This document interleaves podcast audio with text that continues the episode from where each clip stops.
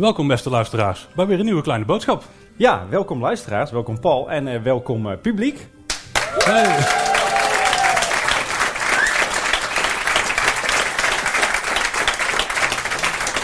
Kijk eens aan. Dat hebben we anders nooit als we thuis aan de keukentafel opnemen, Paul. Nee, onze vrouwen die zijn heel lafjes altijd hè. Ja, jammer. precies. Ja. Nou ja, het is voor ons wel heel bijzonder dat jullie er zijn. Dus eh, hartelijk, wel, hartelijk dank voor jullie aanwezigheid. En alles wat we normaal gesproken verkeerd zeggen, Tim, dat is nu live wel te horen door iedereen. Ja, precies. We kunnen niet meer knippen. Nee, want ehm, wat de mensen hier in de zaal natuurlijk weten, maar de mensen thuis misschien nog niet weten, is we hebben vandaag een hele bijzondere aflevering. Onze honderdste. Sinds, wanneer zijn we begonnen, Paul? December 2017. December hè? 2017. Ja. ja. En eh, dat wilden we niet zomaar voorbij laten gaan met een of andere laffe aflevering over eh, onze favoriete hotdogs in de Efteling. Ehm, we wilden daar echt wel even een feestje van maken. Dus vandaar dat we hier nu eh, in het, eigenlijk in de wereld van de Efteling zitten. In Bosrijk, in het landhuis. Met, eh, nou, ongeveer 80 luisteraars denk ik wel. Heel tof dat jullie allemaal zijn gekomen. En eh, ja, we hebben best een leuk programma vandaag toch, Paul? Ja, ja, we hebben even een paar huishoudelijke mededelingen voordat we beginnen.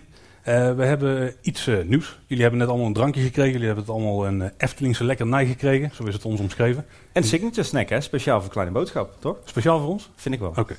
En die zijn gesponsord door easyinvite.me. Daar kun je heel makkelijk uitnodigingen versturen. Moesten we even zeggen. Dus als je een keer uitnodigingen wil versturen voor een aantal mensen die je kent, met een gastenlijstje, dan kun je dat daar doen. En eh, dankzij eh, dat clubje hebben jullie vandaag eh, drankjes en wat snacks.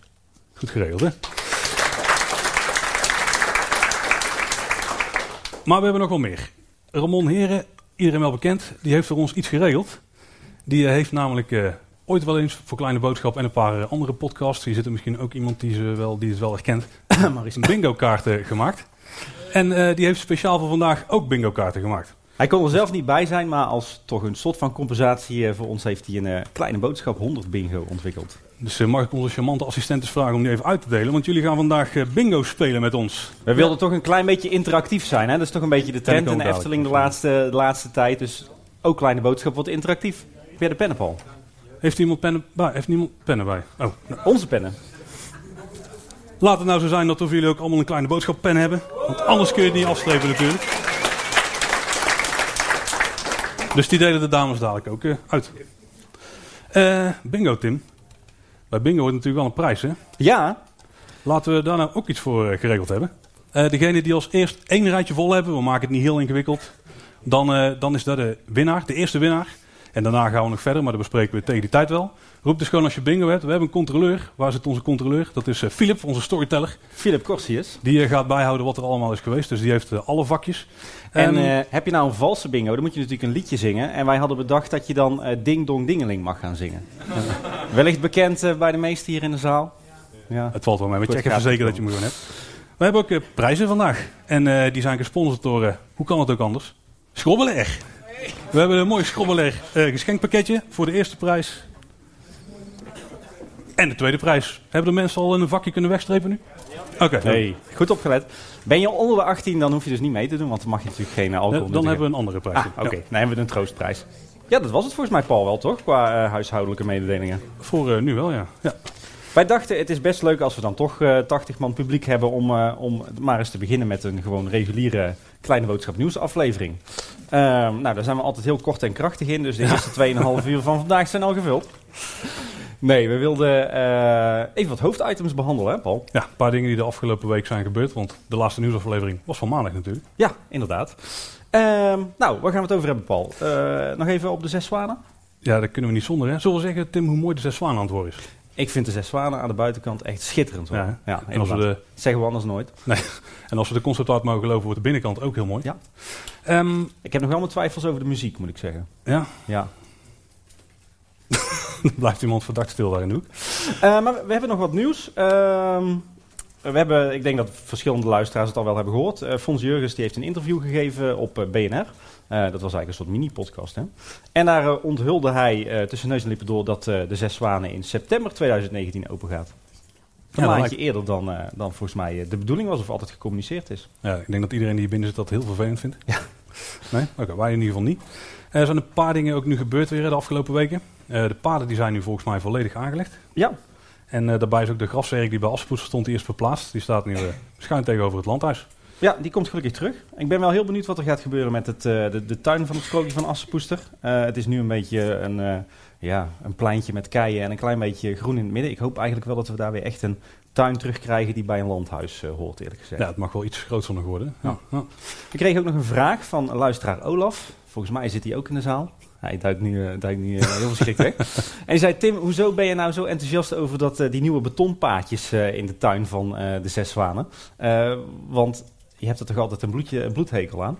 Nou, ik moet zeggen, Olaf, om het even te verduidelijken. Ik vind inderdaad het, het gebruik van hele grote vlakke beton in de Efteling, zoals vind ik inderdaad niet mooi. Maar zoals nu bij de Zes Zwanen is gebeurd, dus gewoon smalle, mooie paadjes met scheuren erin, met keien erin verwerkt. Ja, dan gebruik je beton echt waar het ja, voor geschikt is. Voor echt, echt gethematiseerde eh, eh, ja, zeg maar landscaping. En dat vind ik wel heel gaaf. Dus zo- als het zo wordt gebruikt om het echt te modelleren, eh, kleur in te brengen eh, en echt iets heel speciaals van te maken, dan vind ik het wel top. Maar verder wat mij betreft geen eh, grote betonoppervlaktes in de Efteling. En grote asfaltvlaktes.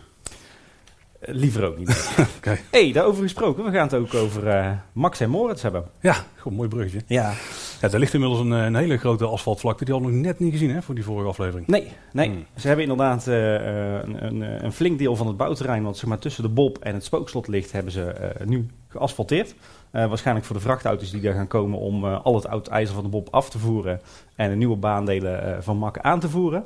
Ehm, ligt wel op folie, zag ik, dus dat asfalt gaat straks allemaal weer weg en dan wordt er hopelijk een hele mooie buitenruimte aangelegd. Ehm, het viel mij ook wel op dat er eigenlijk in heel Anderrijk eh, flink geasfalteerd is. Eh, de hele route voor bouwverkeer eh, vanaf de Eftelingse straat achter de Vata door zo het park in. die was al wat verbreed. Nu is er ook asfalt ingedraaid, zag ik. Ja. En alle bankjes en de prullenbakken die zijn netjes een eindje naar achteren geplaatst.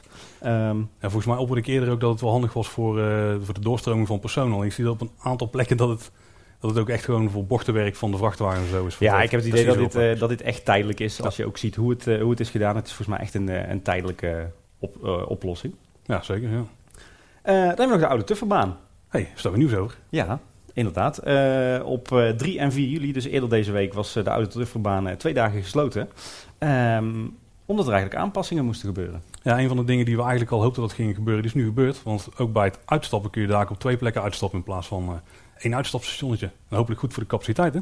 Ja, ik begreep wel dat het niet echt een, eh, een, aanpa- een, een aanpassing was die ze van tevoren niet hadden zien aankomen. Maar het was eh, eh, eigenlijk al een wens vanaf het begin. Dus een soort restpuntje.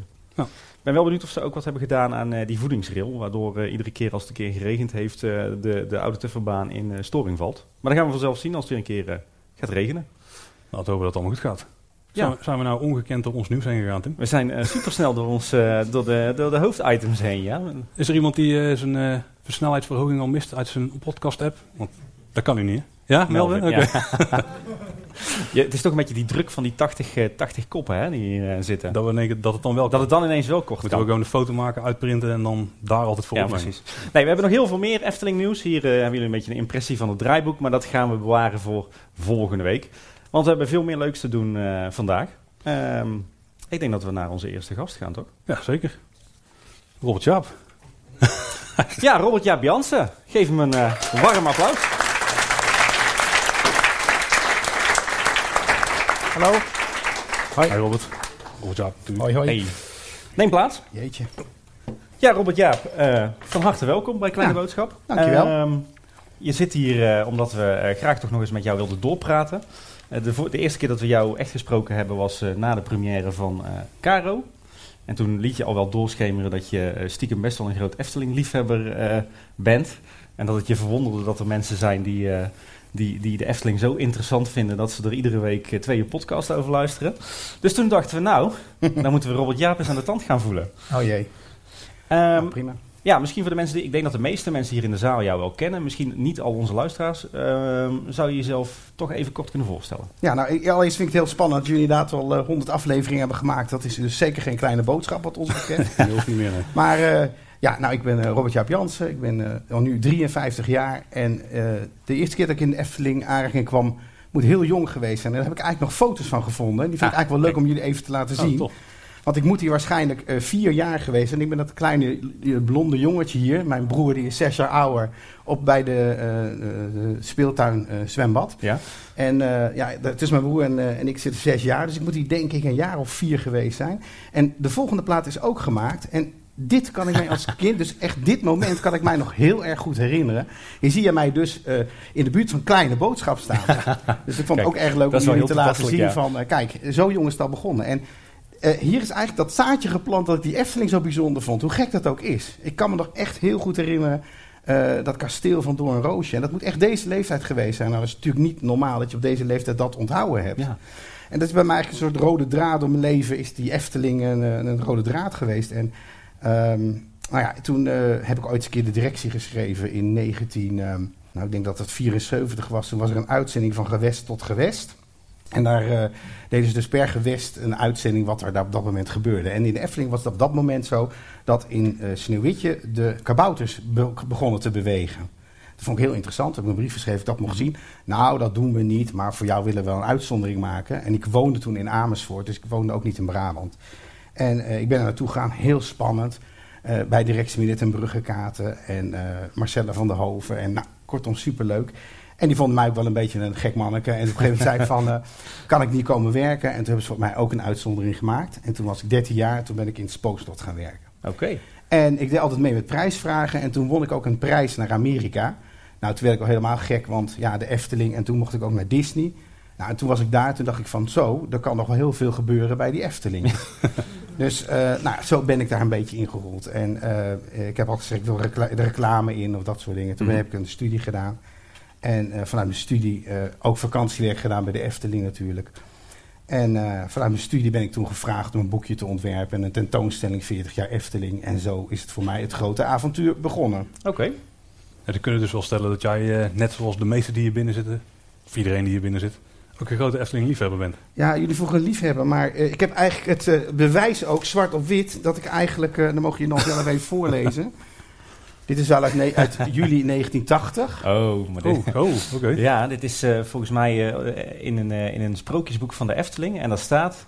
Voor Robert Jaap, de grootste Efteling-fan, signeer ik graag dit boek. Ai, En wie staat er dan in welke hand? Anton Pieck, 8 juli, of, ja, 8 juli 1980. Ja, superleuk. Dus ik ben inderdaad wel fan, Ja. maar ondertussen, net als jullie allemaal wel, eh, natuurlijk een liefhebber. En ondertussen is het ook gewoon mijn vak. Ja. Om bezig te zijn met de Efteling. Want, want even eh, eh, voor, de, voor de mensen die het niet weten, wat, wat, wat doe je nu, nu op dit moment eh, in- bij de Efteling? Ik, Ik maak deel uit van het Design Development Team. En nou, zoals jullie weten houden wij ons bezig met de geur, kleur en smaak van de Efteling. Ja. En momenteel ben ik druk bezig met Max en Moritz. Oeh. Kijk aan. Ja. En luister je eigenlijk ook naar ons? Ehm, Je mag nee zeggen hoor. ja, je, mag, je mag nee zeggen. Ehm. Daar doen we helemaal niet moeilijk over. eh, wat zou ik daarover zeggen? Nou ja, jij zegt, ik zeg nou de honderdste podcast vol, een vol uur praten vol over de eh, wereld van de Efteling.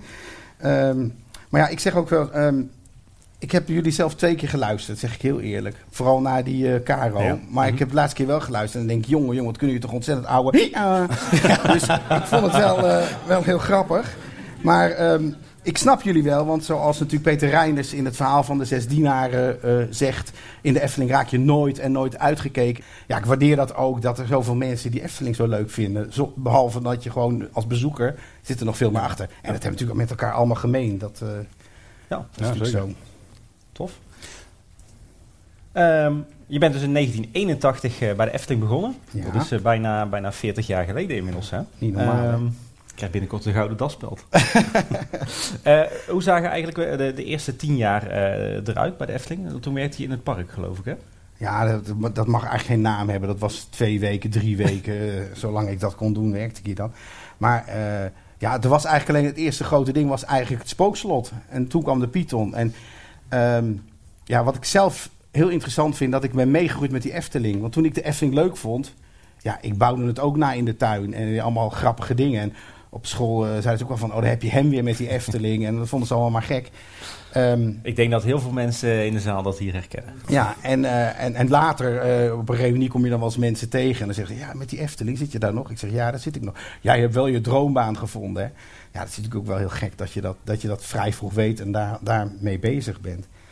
En ehm, ja, toen de Efteling, eh, het was veel familiairer allemaal. Het was Mhm. natuurlijk veel kleiner. eh, eh, deed je in de ene kant van het park iets, wist de andere kant van het park wist al dat dat gebeurde. het was allemaal veel kleinschaliger en heel gemoedelijk eigenlijk. En ook echt heel Brabants natuurlijk. Oké, maar wat heb je in het park gedaan dan die, die tijd? Ik ben eigenlijk begonnen bij het Spookslot. Dat was toen net helemaal nieuw. Er stonden rijen dik tot die oude schaapskooi daar. Dat was ook geweldig.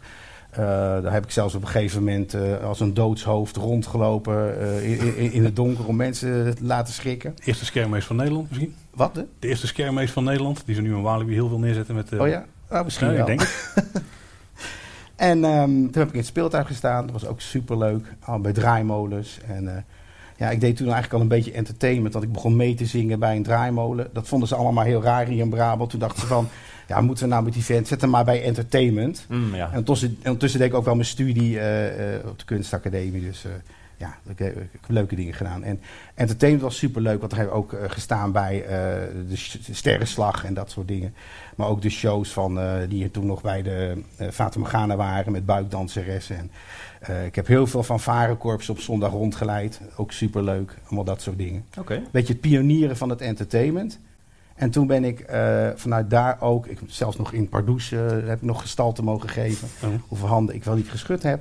En hoeveel uh, plakboeken je waarschijnlijk zit van mensen is heel interessant. en toen um, ben ik in de, ook een beetje pionier geweest, de entertainmentgroep die we toen kregen. We hadden toen Rob van Rijn, die deden allerlei acts in het park. En toen heeft de Efteling op een gegeven moment gezegd, dat gaan we zelf doen. En toen hebben we een, een groep opgericht met allemaal creatieve mensen. En deden we allemaal zelf theaterstukken in het park. En daar heb ik zelf enorm veel geleerd van uh, hoe kijkt onze gast en uh, wat vinden ze leuk en hoe werkt dat. Ja, super interessant. Okay. Zijn er misschien nog wat bepaalde acts die we kunnen kennen? Die jullie mm. toen in de beginjaren hebben geïntroduceerd in het park? Ja, wij deden de familie, uh, dat was vrouw, Juffer van der Borst. Met vier schoolkindertjes Mhm. mm -hmm. die allemaal een eigen karakter hadden. En die deden allemaal stoute dingen achter de rug van die strenge juffrouw om. En dat was op zich een hele grappige act.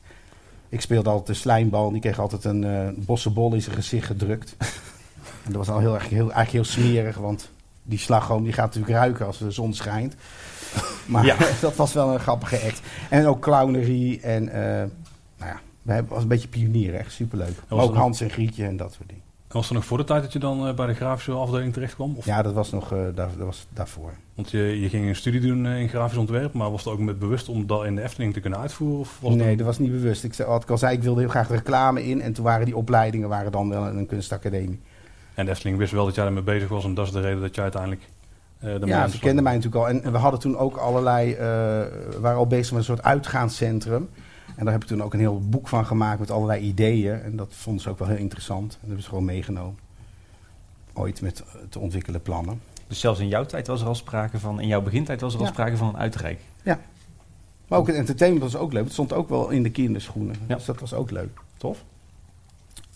Ehm, nou ja, inmiddels ben je bijna 30 jaar eh, ja, grafisch ontwerper en ontwerper eh, eh, bij de Efteling. Ehm, wat zijn bepaalde grafische uitingen waar we jou van kunnen kennen en eh, waar ben je nou het meest trots op? Ja, nou, zoals ik al zei, ik ben toen begonnen met de tentoonstelling eh, 40 jaar Efteling. Dat was ook het rariteitenkabinet. Dat was daar a- achter het Carouseltheater, toch? Ja, dat, in eh, dat- die in, dat- die hal, ja. En er stonden gewoon drie kasten met allerlei gekke objecten die, eh, en, en icoontjes die verhaalden naar eh, elementen in de Efteling en daar in het verhaal erachter. En naar aanleiding van dat ben ik toen ook een boekje gaan maken, Mama Dupje voor de Kip. Dat was dus echt het eerste grafische werk. Was ook, nou, er zit heel veel liefde in dat boekje. Ja. En uit daaruit kwamen dan ook eigenlijk in het park de terugblikborden. Mhm. Want dan hadden we dus eh, foto's die eh, vroeger gemaakt waren op dezelfde plek. eh, hebben we teruggeplaatst. En dan zag je van, oh, dat is wel veranderd of dat is niet veranderd. Dat was ook superleuk. En eigenlijk vanuit daar ben ik toen de folder gaan doen. Van 92 is een folder, een uitklapfolder met ehm, eh, sleutelgaten waar je de figuren doorheen keken. En dan deed je de, folder open, dan zag je een platte grond waar je van alles in kon ontdekken. En eh, ja, daar denk ik jullie me ook nog van daarvan kun, van kennen. Ehm, daarna ben ik, eh, dat was mijn eer te na, toen deed het reclamebureau de jaarverslagen van de Efteling. Toen heb ik ook tegen de financiële afdeling gezegd, wat is dat nou, waarom wordt dat uit, eh, uitbesteed? Toen zei je, nou doe jij maar een jaarverslag. En toen heb ik er nu 19 gemaakt uiteindelijk. en dat was zo leuk, omdat ik met zo'n jaarverslag een conceptje kon pakken en dat helemaal van begin tot eind kon, in fotografie, in tekeningen, helemaal kon uitwerken. En wat ook bijzonder was aan die jaarverslagen, daar kon ik dus wat met bijzonder papier doen. En eh, dat vond ik altijd wel heel erg leuk om te doen. En wat ik altijd probeerde in drukwerk was eigenlijk van drukwerk een attractie te maken. Dus je moet, dan kamp je mat of je haalde dat bij de VVV. Of, en het, dan moest de wereld van de Efteling al uh, aan beginnen. En je moest dingen ontdekken. En nou, natuurlijk hadden we ook altijd wel de, de informatie. Wat kost een kaartje? Hoe kom ik er? En toen heb ik altijd maar gezegd, dat doen we wel altijd achteraan. Dus dan maakte ik altijd achteraan een hele heldere pagina waar je gewoon alles op kon lezen. Maar daarvoor ging ik gewoon helemaal los met plaatjes en dingen. En ja, het is ook wel een beetje begintijd geweest van, van, van fotografie en Photoshop. En dat is natuurlijk ook enorm veranderd als je dat vergelijkt met toen ik hier begon. Ja. Want, doe je het nu nog wel eens? Of? Nou, eh, het, het, grafische werk hebben we nu een hele afdeling voor. Want ik, eigenlijk toen ik hier kwam, uh, werd ik eigenlijk gestationeerd bij Henny Knoet en uh, Peter van Ostade. En Tom van Ven had zoiets van, nou ja, maar dat grafisch, dat is wel goed. En dat ben ik toen gaan doen. Ik was ook even de eerste met een, met een computer daarvoor. Ook super lachen. En um, nou ja, daar, toen ben ik begonnen. En ondertussen hebben we daar een hele, hele grote afdeling voor die uh, uh, het, het, regelt en ontwerpt.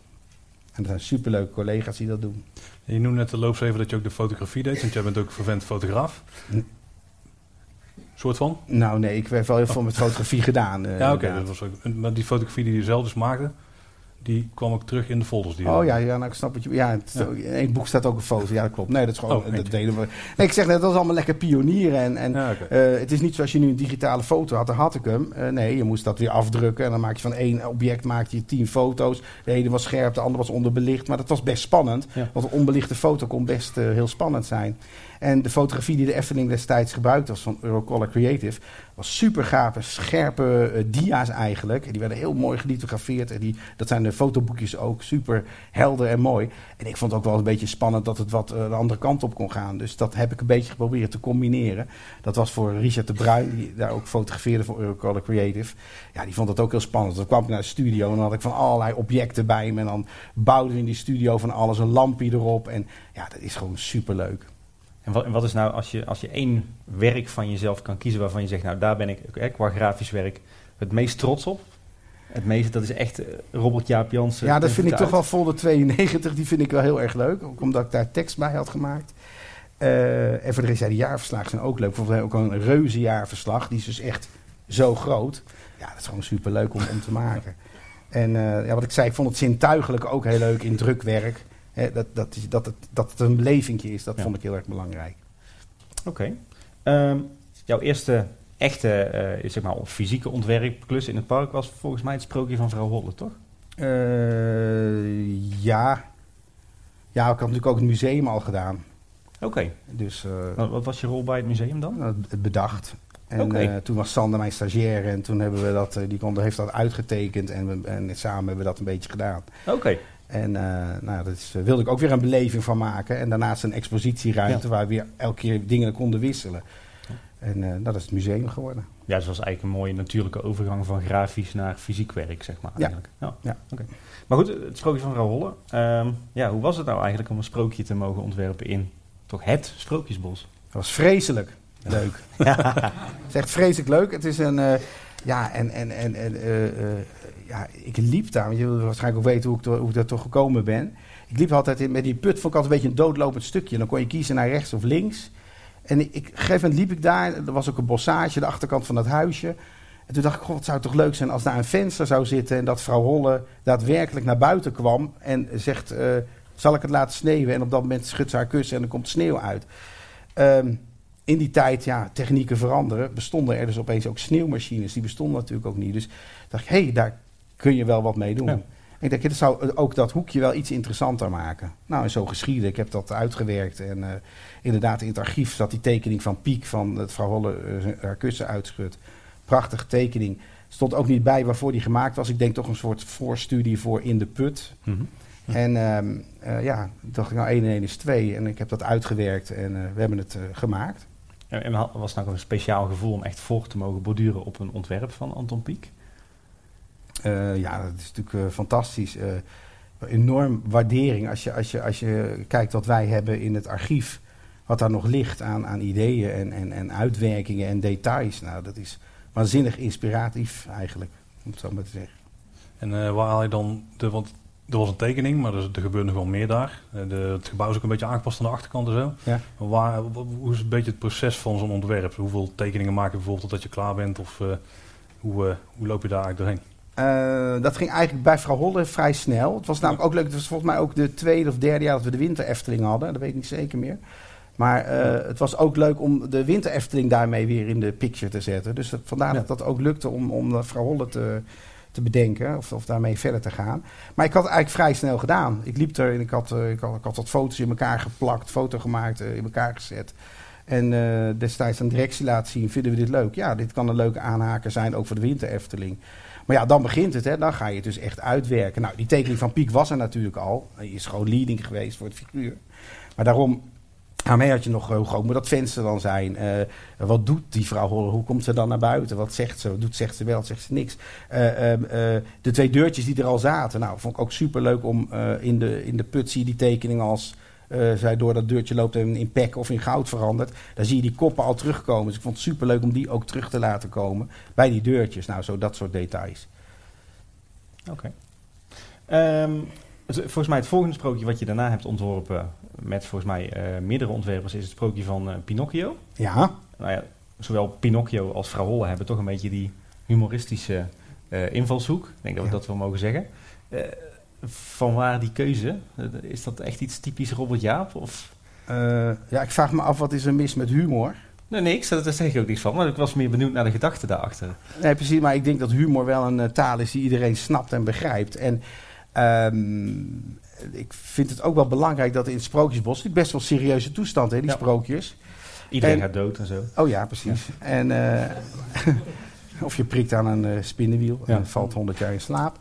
Maar ehm, het, ik vond het ook wel leuk. Het, vergeet niet wie natuurlijk ook de doelgroep is in het Sprookjesbos. Dat zijn natuurlijk ook hele kleine kinderen. Dus ja, ik vind dat er af en toe ook best een beetje vrolijkheid mag, mag zijn. En ja, als je het dan over een speelgoedmaker hebt, speelgoed is natuurlijk ook vrolijk. Ja. Je gaat niet zagrijnig zitten spelen. Eh, dus ja, ik vind het eh, dat wel vrolijk. Ja. En inderdaad, vrouw Holle ehm, eh, hadden we inderdaad ook een verhaaltje dat ze dan af en toe ook de kussen niet schudden. Dan denk je, nou gaat ze sneeuw maken. Ja. Dat doet ze dan niet. Nee. Maar dat was ook wel even van, als het elke keer maar sneeuw geeft, is dat ook niet leuk. En toen dacht ik, nou, misschien ook een keer leuk als het niet doet. Ja, maar volgens mij is dat eruit gehaald. Ja, dat hebben we eruit gehaald. Eh, Wat was er de reden achter? Omdat, eh, eh, kijk, zo'n idee heb je dan, dat probeer je dan. In Ja. de praktijk blijkt dan dat mensen zeggen, ja, maar ik vind het gewoon leuk als ze wel continu sneeuwt. Ik heb het Ja. niet gezien, zeggen mensen dan. En dat vind ik dan ook jammer. Dan Ja. heb ik liever dat ze dat wonder wel zien. Dan het idee van, eh, eh, ze heeft het niet gedaan. Of Hens, die loopt door het sprookjesbos en die klaagt dan weer dat er iets niet werkt. Ja, dat krijg je natuurlijk ook. Hey, eh, een van de elementen van eh, Pinocchio die ik wel bijzonder vond toen ik naar de eerste tekening van zag, dat was de monstervis. Ja, Eh, want die is toch best wel spannend eigenlijk, zeker voor de wat kleinere kinderen. ja, maar hij was nog veel spannender. Nog veel spannender. Ja, hij was nog veel enger. Ik had hem nog veel enger getekend met hele grote lange tanden. En hij was ook een beetje groenbruinig. En zo hij echt uit dat water omhoog gekomen van lekker eng. En nou, inderdaad, toen kreeg ik ook wel weer te horen van... hé, hey, wacht even, dit is natuurlijk wel een doelgroep eh, wat kleine kinderen. Hij moet niet te eng zijn. Ik, vind dat kinderen daar best wel tegen kunnen tegenwoordig. En het hoort erbij, hè, bij die Ja. spanning. Ik bedoel, vroeger vond ik de draak ook heel eng. En dan op een gegeven moment eh, denk je... hé, hey, eh, draak, de groeten met jou. Eh, dat is ook een overwinning zelf. Dus ik vind Ja. het best dat dat Sprookjesbos dat mag hebben. En bij de vis, ja, die had ik in eerste instantie ook wat griezeliger uiterlijk gegeven.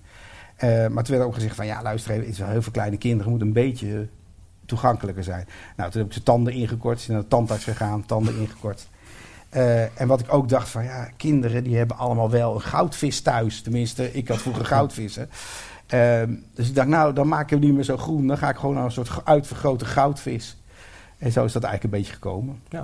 Dat is nog steeds een, het is ook nog steeds een beetje een griezelige vis. toch? Nou, dat moet ook, Ja, ik moet zeggen, als we met de kids lopen, inderdaad, die, die eh, vinden Pinocchio superleuk. En in het huisje gaan ze graag kijken. En dan eh, de vos en eh, kat vinden ze ook interessant. Maar als ze dan bij die vis komen, dan moeten ze toch altijd een beetje rechts over de bruggetjes. Ja, dat vind ik superleuk. Dat deden we bij de draak ook. Hè. Ja.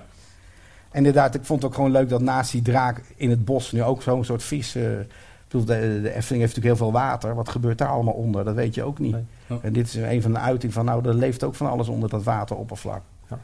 Dus, Eh, Het, sprookje van, eh, van Pinocchio, zeker het huis van Geppetto, zit ook vol met ontzettend veel details. Eh, ook heel veel knipogen en, en, eh, en links naar, eh, naar allerlei andere plekken in Eftelingen. De- waar komt dat vandaan en hoe is dat gegaan, dat we denken van die details en geintjes? nou, mijn uitgangspunt was bij Pinocchio dat het dus was dat hij in die vis zat. Mhm. Hij is weg.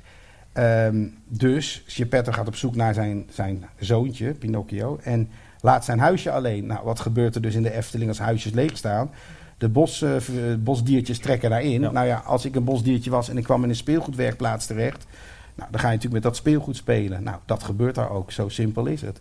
En eh, eh, ja, eh poppenkastpoppen worden eh, onthoofd en dan gaan ze mee dansen, de muizen. Je krijgt een bal masqué. eh, er komt een muisje op een fietsje of een touwtje voorbij ge- ge- gereden. Nou, het zit barstens vol dat soort leuke details. En die heb ik samen met Alessio eh, uitgewerkt, eh, de tekening. En toen zeiden ze niet bij de technische dienst van... Wat heb je toch bedacht? Hoe moeten we in godsnaam al die muisjes eh, laten bewegen? En, eh, Nou, bij ons gaat dat redelijk met eh, magie. Maar eh, eh, het is wel grappig dat je het zegt. We, ik had natuurlijk bedacht van... we hebben de vis en we hebben de Noordpool. Die kunnen we mooi ombouwen, die Noordpool, tot het huisje van Geppetto. Ja. Maar dat was voor mij ook een beetje simpel gedacht. Want inderdaad, uiteindelijk is daar een heel groot huisje gebouwd. Met onder het huisje zit voldoende ruimte om al die muisjes te voeden en eh, te, on- te huisvesten, zal ik maar zeggen. Nee, ik snap hem. Ehm, zijn er eigenlijk eh, ja, nog sprookjes eh, die je in de toekomst graag voor de Efteling zou willen ontwerpen? Dat je zegt van nou, dat vind ik nou echt een sprookje, dat moet in het Sprookjesbos komen te staan. Ja, je, verlei- je verleidt mij om allerlei dingen te zeggen. Zeg ik niet, maar ja, zeker. Natuurlijk heb ik daar eh ikzelf en mijn collega's al over nagedacht. En ja, er liggen, er liggen wel wat gedachten eh, bij ons. Ja, en, en zonder iets los te laten over wat er nou werkelijk concreet wordt, eh, gaat worden gebouwd misschien in de toekomst. Is er nou een sprookje waarvan je zegt van nou, dat is echt een Robert Jaap sprookje. Als dat ooit gebouwd wordt in het Sprookjesbos, dan moet ik dat ontwerpen. Ja, dus we dat eh, in de toekomst eh, besloten Oké, laten. ja, ja, ja, oké. Maar ik hoop jullie nog wel te verbazen. En ja, ik denk ook wel dat de internationaliteit die de Efteling, waar we nu mee bezig zijn, ook wel interessant wordt. En dat je dat ook wel een weerslag kunt laten zien in het Sprookjesbos. Ja. Dus En, en hoe zie jij de toekomst van het Sprookjesbos? Ook een hele leuke vraag. Nou, ehm, Ja, wij hebben er ooit een aflevering van anderhalf uur over gemaakt over die vraag, maar misschien toch heb jij een kortere visie. Ja. Nou, ik, ehm, ik moest, eh, toen ik hier pas begon, toen was Tom van der Ven ook altijd het sprookjesbos, sprookjes. En ik, ja, Ton, ja, tuurlijk. We hebben de, de python en de, de piranha en zo. Maar naarmate ik ouder ben en ook ziet wat er allemaal rondom de Efteling gebeurt, dan ben ik wel steeds meer van mening geworden van, ja, dat sprookjesbos is wel ons verleden, het heden, maar ook de toekomst. En dat is natuurlijk wel heel erg interessant. Als je natuurlijk ziet wat er eh, sinds 92 ook veranderd is. Disney is gekomen, Europa Park doet het heel fantastisch. Eh, eh, eh, wat maakt de Efteling eigenlijk nog steeds heel erg uniek, is toch steeds dat sprookjesbos. Dus daar ligt echt wel ook nog steeds onze toekomst. Daar ben ik Ja. van overtuigd. En ehm, ehm, nou, het is eigenlijk ons kloppend hart. Maar het moet alleen geen museum worden. En dat vind ik heel interessant. En ik zeg wel, ik durf één ding wel te zeggen. Ik vind eigenlijk dat het het mekka is van sprookjes. Dat zou eigenlijk voor mij nog wel veel meer mogen. Dat mensen zeggen, de Efteling, verdorie, daar ligt echt... Daar is echt de, de, de, de wereld van sprookjes en nergens anders. Dus dat vind ik zelf een hele interessante gedachtegoed. Jij zegt mekka van sprookjes, dus we krijgen binnenkort een sprookje uit de wereld van duizend en één nacht in het Sprookjesbos. Dat, Ja, Zo'n grote zwarte doos. is wel Ja. een beetje makkelijk vormgeven. Je, je zegt dat is trouwens... voor jou een vraag, voor mij Ja, ja, ja, ja, nee, oké. Eh, je zegt eh, het Sprookjesbos, it's not a museum eigenlijk, hè? Ja. Ik geloof dat Walt Disney dat ooit ook riep. Ehm, nou, Ja. nou heb jij natuurlijk het, het Sprookje van Vrouw Holle ontworpen, eh, of in ieder geval deel in het huisje. Dat huisje dat gaat binnenkort eh, plat. Eh, ben je nou ook nog betrokken bij de plannen eh, voor de herbouw van dat, eh, dat huisje? Dat is ook een goede vraag. Nou, zoals ik al zei, ons het sprookje blijft bij de Efteling hoog in vaandel staan. En eh, het huisje, dat stond natuurlijk al, voordat de Efteling er was, stond dit huisje er al. Daar hebben zelfs mensen in gewoond. Het is een, een scoutinghuis geweest, ook Ja. superleuk. En als je in dat huisje staat, dan voel je ook wel van, ja, dit is echt heel erg oud. Nou, we, we willen het natuurlijk wel herbouwen naar de technieken en, en materialen van nu. En dat gaan we doen. En ja, daar ben ik eh, erg bij betrokken. Oké. Gelukkig. Ja. Mooi. Ehm, nou ja, dat waren de sprookjes, maar eh, eh, je bent op een gegeven moment ook begonnen in de Efteling met het ontwerp aan attracties. Volgens mij was Symbolica wel een beetje je, je eerste werk, toch? Daar, daar zat je wel in het ontwerpteam. Ja, Symbolica is een, een fantastisch project geweest voor heel onze afdeling. Dat was natuurlijk zo'n groot project. Dat, voor elk wat wils was daar wat te doen. En ja, dat was echt fantastisch. En welke scènes heb jij daar ontworpen? Ehm, ik ben eh, de, de, de, de trap, de, de, troon, de ontvangsthal Oké. Ja, ja. en de troonzaal. Oké. Oh. Ja. En Tot dat heb ik samen met Jeroen Verheij. Ik had de ideeën en eh, Jeroen heeft dat weer keurig eh, gevisualiseerd. En ik maakte wat krabbels en schetsen en eh, de, de dansparen bijvoorbeeld en dat soort dingen. Hoe kom je dan tot zo'n... eh, Want de, de trap was denk ik een van de grote onthullingen voor iedereen die voor het eerst in die attractie ging. Ja. Hoe kom je dan bij zo'n element? Ehm, ja, we hebben het over dat je naar het Paleis van de Fantasie gaat. Dus daar is de- alles altijd net even anders dan het zou moeten zijn. En daar ga je dan over nadenken. Maar wat is dat dan? En eh, dan is het natuurlijk superleuk dat je mensen naar een trap leidt. En dan denk je, nou, we moeten die trap op. Dat proberen we natuurlijk ook te vertellen. Ander bijkomstig voordeel was dat eh, dat punctueel ook hoger moest staan. Dus hoe simpel is dat hij ook wat hoger staat op een trap. En ook zo eh, de mensen leiden dat ze voor die trap staan. En denken, we moeten naar boven. En dan is het natuurlijk heel verrassend dat er totaal iets anders gebeurt. Ja. En eh, ja, dat was voor mij natuurlijk ook superleuk. De eerste keer dat we daar open gingen en dan stond je tussen publiek. Te- En dan hoor je de mensen allemaal, oh, oh. Ja, dat is natuurlijk heel, heel grappig. En je hoort het nog steeds, hè? want iedere keer als ik erin ga, dan zijn er mensen die hebben het nog nooit gezien. En dan staan ze al, oh, oh, ja, dat, precies wat jij doet, dat hoor ik nog wekelijks. Ja, dat is, eh, dat is gewoon heel grappig wat Ja. je bedenkt dat dat dan eh, ook, ook eh, gebeurt. Ja, en hoe kom je daarop? Nou ja, gewoon ook een beetje zuiver nadenken. En ook de lol daarin hebben van, kan ik mensen nou op het verkeerde been brengen? Die illusie, de fantasie. Ik weet nog, Ja. de eerste keer dat wij erin gingen, toen gingen ook heel veel mensen die dachten van, nee, die trap die gaan we natuurlijk niet op, want daar kan eh allemaal niks in animatronic daar staan. Dus ik schuif wel heel erg ver achter in die ruimte, want daar zit nog een deur. Ja, En daar stond iedereen al zo te wachten van, kunnen ja dat, verder. dat vind, ik vind het eigenlijk wel heel jammer dat we dat nu wat hebben gekanaliseerd. Ja, maar dat ja. moest vanwege de bezoekersstromen. Maar dat was ook wel de bedoeling dat mensen dan ook voor die deur gingen staan. En dat die trap. Dus dat vind ik ook wel weer leuk. De eerste zullen de laatste zijn. Dat hebben we natuurlijk ook bij het eerste, eerste wagentje, de eerste fantasievader. Als je dan denkt, ik stap in de eerste, ben ik de eerste. Maar die wacht dan ook weer keurig voor een deur. Laat de andere twee voorgaan. Dat, dat soort dingen vind ik eigenlijk wel heel erg grappig. Ja, Tim vroeg net al van, eh, je hebt een sprookje mogen ontwerpen, heel speciaal natuurlijk. Maar je hebt nu dus ook meegewerkt aan echt een grote attractie. Maar zeg ik, de grootste attractie die op dit moment in het Mhm. park staat. En hoe is dat dan? Had je dat ooit kunnen voorstellen toen je bij het Spookslot eh, begon? Eh, nou ja, wel een hoop natuurlijk. Ja, wel wel, eh, wel die, die, die, die, die gekke geest die je hebt, dat je het mag inzetten. Dat is gewoon super fijn. En nee, had je het gedacht? Nee, maar wel gedroomd. Nou, die droom is uitgekomen, dus dat is super leuk. En eh, eh, ja, wie weet wat de toekomst nog meer biedt. Eh, als het aan mij ligt, dan eh laat me maar gaan. Volgens mij ben ik de enige aan deze tafel, tafels die die droom nog niet in werkelijkheid heeft zien gaan. ja, bij mij was het wel heel kortstondig. Ja, oké. Maar toch, hè? Eh, je zegt, eh, we hebben met verschillende ontwerpers aan Symbolica gewerkt. Hoe, Ja. hoe, hoe werkt dat nou om met, met, met echt een team van verschillende ontwerpers één attractie te, te mogen ontwerpen? Natuurlijk doe je het nooit alleen, weet je wel. Het is, jij hebt zelf ook bij de uitwerkend eh, Ja. gezeten bij de Efteling. Je weet hoe dat werkt. Er komt een idee, Ja. er moet iets gemaakt worden, is een tekening, wordt het ruimtelijk, wordt het zus, wordt het zo. Dat is ook alweer een heel proces. Ehm, nou, dat is ook leuk met, met dit. We hadden natuurlijk eh, met, de met, met mijn collega's hadden we een x aantal scènes te verdelen. En dat hebben we gedaan. En iedereen heeft voor zich die scènes opgepikt. Op een gegeven moment was het wel een beetje van, past het nou nog allemaal? En op een gegeven moment in de vakantieperiode eh, hebben we eigenlijk een soort tussen aanhalingstekens een koep gepleegd door te zeggen van ja, nou het liggen allemaal verschillende dingen. Hoe trekken we het nou weer naar elkaar toe? Dat was toen wel heel erg grappig en toen, eh, dat hebben we toen wel gedaan. En toen hebben we ook gewoon gezegd, joh, het is, het is een magisch paleis, daar, daar, dat is de basis. En vanuit daar gebeurt het. En eh, nou, dat hebben we toen weer toegepast. Maar ehm, iedereen heeft natuurlijk zijn eigen eh, visie daarop. En dat is alleen maar heel erg interessant. Ja. Maar je helpt elkaar ook, want eh, er lagen op een gegeven moment een x-aantal kleurstalen voor, voor gordijnen of voor, voor, voor vloeren. En dan, eh, dan kom je met elkaar wel sneller tot een beslissing dan dat je oeverloos zegt, kan dit, kan dat. En als je er even bij elkaar gaat zitten. En wat we daar allemaal kijken vanuit ontwerpersogen, kun je daar best wel snel uitkomen van hé, hey, dat is oké en dat gaan we zo doen. En, en ondertussen gaat het gewoon allemaal door. Hè. Er wordt er ondertussen al gebouwd en gedaan. En het is een magnifiek van fascinerend eh, gebeuren. Maar, maar heb je nou wel in Symbolica dat je kan zeggen van nou, die scènes zijn wel echt van die ontwerper en die scènes van die ontwerper? Heb jij het gevoel dat je dat er wel in, in terugziet wie, wie wat heeft eh, eh, ontworpen? Nou, ik denk dat jullie dat ook wel weten. Ja, ik denk dat je dat wel ziet. Jullie zeggen wel humor. Nou, ik denk die scènes die ik Ja. noem zijn wel echt humor. Ja. Dus dat zul je wel zien. En eh, wij, wij vroegen onszelf ook, eh, eh, of we hebben het wel eens in onze podcast ook over symbolica. eh, ehm, eh, en soms denk ik wel eens van ja, had er niet een wat duisterdere scène in moeten zitten? Ik in de verhalen van Henny Knoet heb je natuurlijk ook Pantagor en Rattar zitten. Is dat ooit een idee geweest om ook die duistere kant in symbolica zeg maar te verbeelden? In de, in, natuurlijk is het niet zo van eh, dit, we gaan het zo bouwen. Daar gaat een heel proces aan vooraf. En in dat proces is inderdaad ook wel overwogen dat het een hele andere insteek was, symbolica. Dan zou het meer een strijd zijn tussen goed en kwaad. Maar daar zijn we uiteindelijk van afgestapt. Het is zo- zo'n proces. Ja. En we zijn uiteindelijk ook begonnen met wat zijn nou eigenlijk de tien grootste dromen, de- wat- mensen hebben. En als je dat gaat analyseren, blijven er maar een x aantal dromen over. Eh, mensen dromen van groot-klein, eh, dat ze kunnen vliegen, dat soort basic dingen.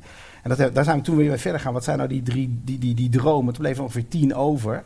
Nou, die hebben we dus weer verbeeld. En nou, eigenlijk zijn daar die scènes weer uitgekomen. Oké. Ik moet zeggen dat ik het niet erg zou vinden als ook die attractie met die strijd tussen goed en kwaad in de gedachtenwereld van Henny Knut, als die ook ooit nog een keer gebouwd zou worden hoor. Dus... Hey, het mooie van Symbolica, het is het paleis, paleis van de fantasie, dus daar kan van alles nog gebeuren. Ja. Die zegt dat het altijd zo blijft. En met een beetje geluk komt er straks nog uh, een bunker aan de Padoespromenade vrij over een jaar of 15 hè? zou kunnen. um, de, de, de, naam Henny Knut die, uh, die viel al wel. Uh, ja. Ik denk dat het geen publiek geheim is dat de grote droom van Henny Knut was om ooit nog eens de verha zijn verhalen van Pardoes, toch wel een beetje de wereld van Pardoes, echt te realiseren in een attractie. Maar ja, Henny Knut leefde volgens mij niet meer toen de eerste ideeën ontstonden om symbolica te maken. Speelde dat nog een, een beetje een rol? Nou, ik vind het in die zin heel bijzonder. Dat ik heb natuurlijk twaalf jaar lang bij Henny op kantoor gezeten. Dat was mijn naaste collega. En uh, nou, die man uh, die was helemaal, dat was zijn leven, Pardoes. Dus altijd ging het ook over Pardoes. Dan wilde ik eens een keer iets anders maken. Nou, Pardoes. Dan hadden we daar weer discussie over. En, ja, en ik, ik vind het fascinerend. En toen, toen Sander kwam, toen heeft hij samen met Sander een heel mooi boek gemaakt... waar zijn uh, erfenis van Pardoes in stond. En dat is een heel breed boek. Daar kun je echt van alles mee gaan doen.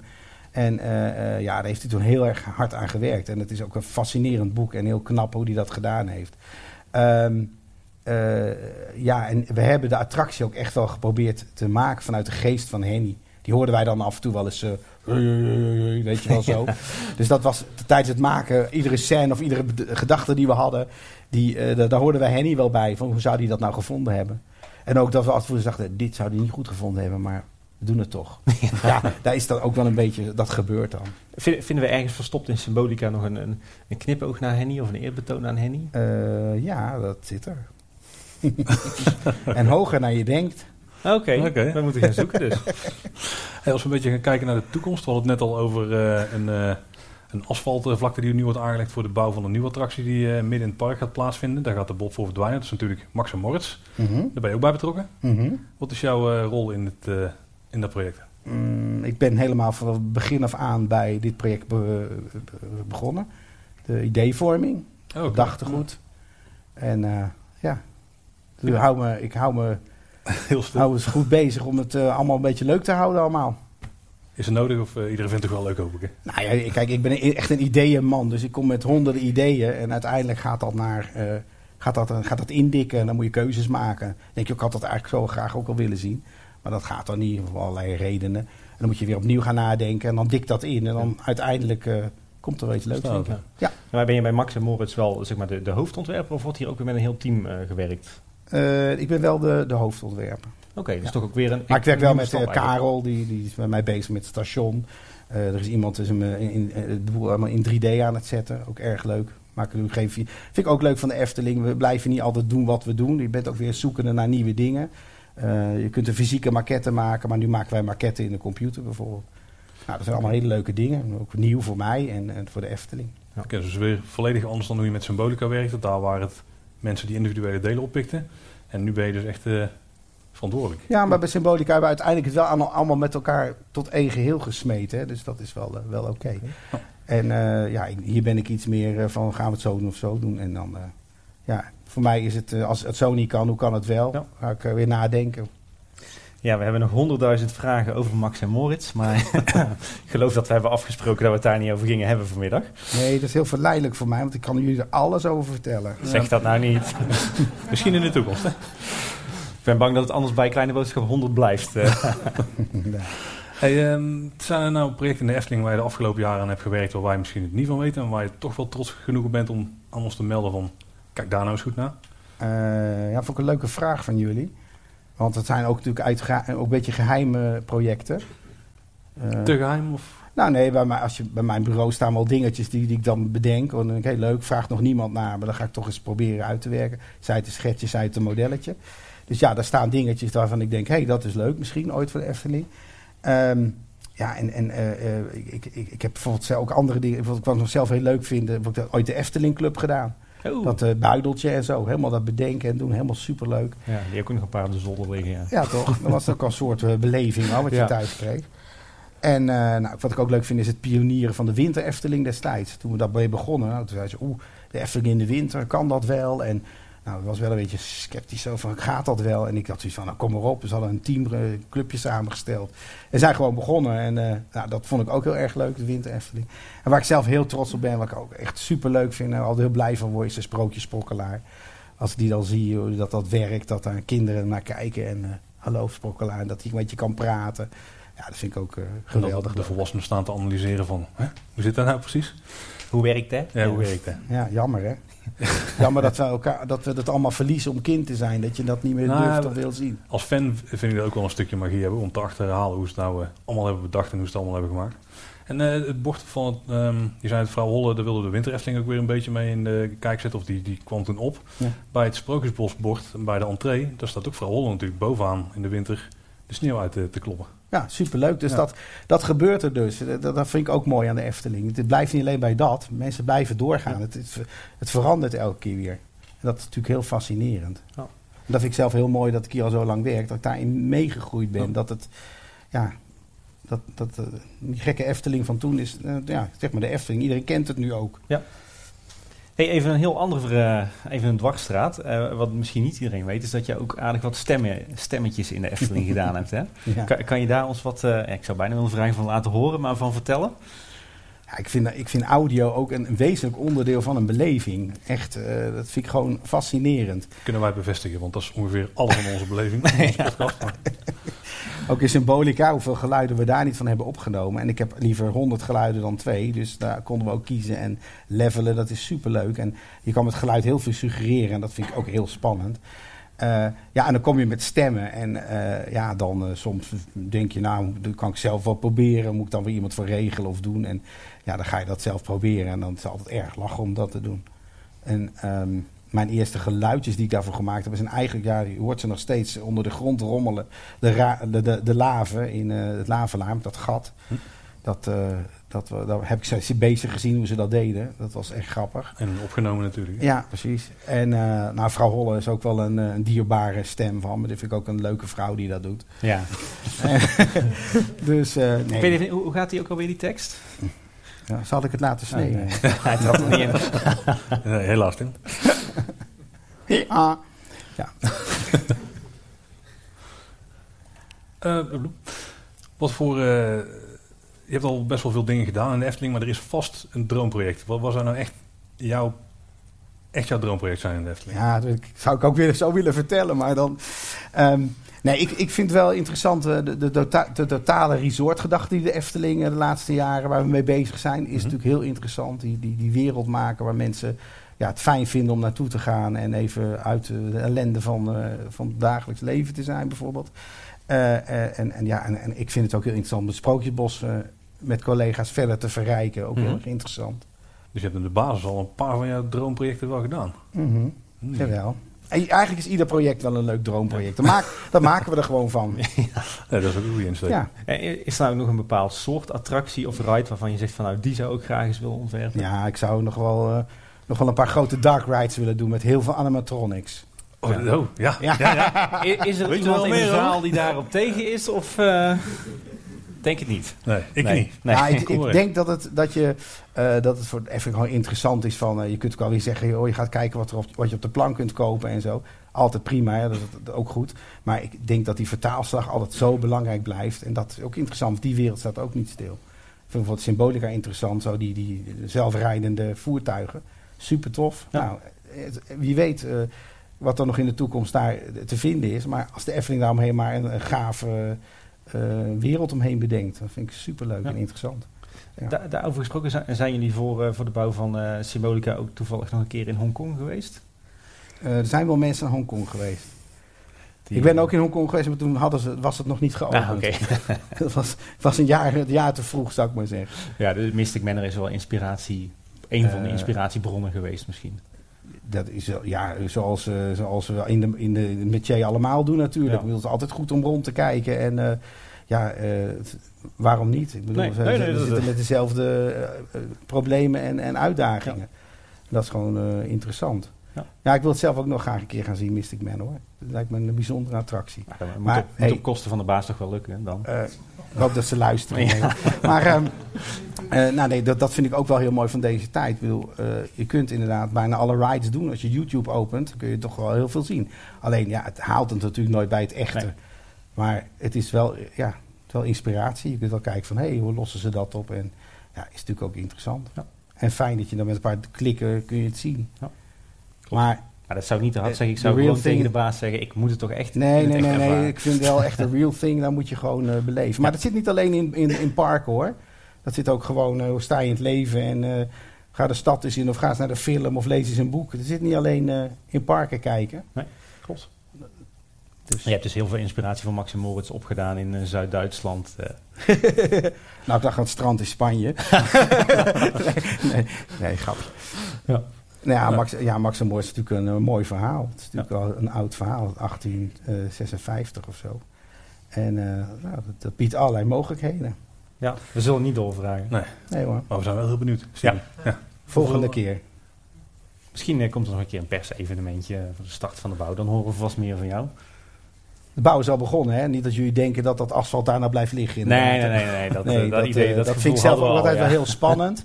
Hè, dat is ook wel het mooie. Je kent de Efteling en dan gaan we iets maken, iets ontdekken.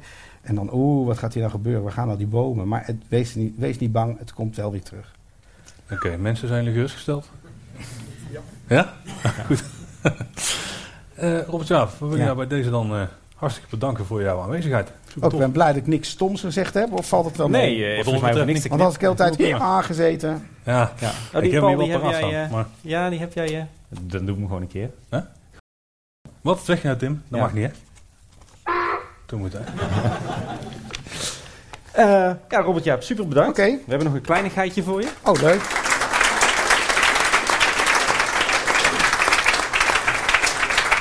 Ons eh, speciale kleine boodschap Nou, relatiegeschenk. En je mag zelf raden wat voor flesje erin zit.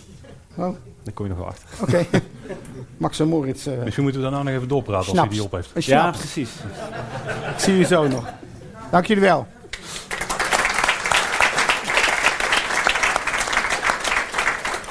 Hoe gaat het met de bingo's? Nog niet echt heel soepel, hè? Nog eentje? Nog eentje. Oeh. Welke? Nee, nee, nee.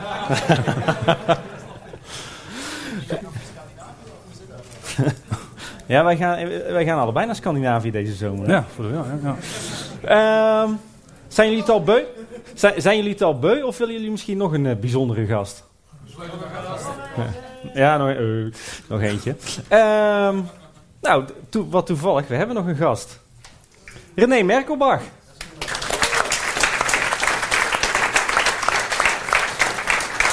Nee. Er was geen bijzondere gast beschikbaar. Eh, dus toen ben ik gebeld. Vanochtend eigenlijk. Ja. En eh, mijn vrouw zei, eh, we kunnen toch gewoon de stad in? Ik zei, nee, dat, dat gaat niet. ik moet dit eh, doen. Zo is het met Cresip ook ooit begonnen, hè? Met een Met- invalklusje op Pinkpop. Op Pinkpop? Ja, ja, ja, ja, ja, zeker, zeker. Nou, zo, ja, dit dat is jouw... I would stay, ja. hè? ehm, ja, René, ik denk dat we jou niet echt meer moeten introduceren, toch? Nou dat weet ik niet. Voor de volledigheid zouden we het eigenlijk wel moeten doen natuurlijk. Hè? Ja. Zullen we gewoon vragen dan? Ja. Oké, wie is René Merkelbach? Nou, René Merkelbach, ja.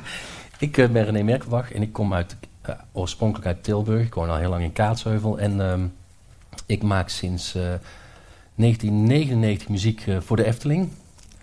Eh, Robert Jaap noemde net al de eerste eh, Winter Efteling, waar hij bij betrokken was.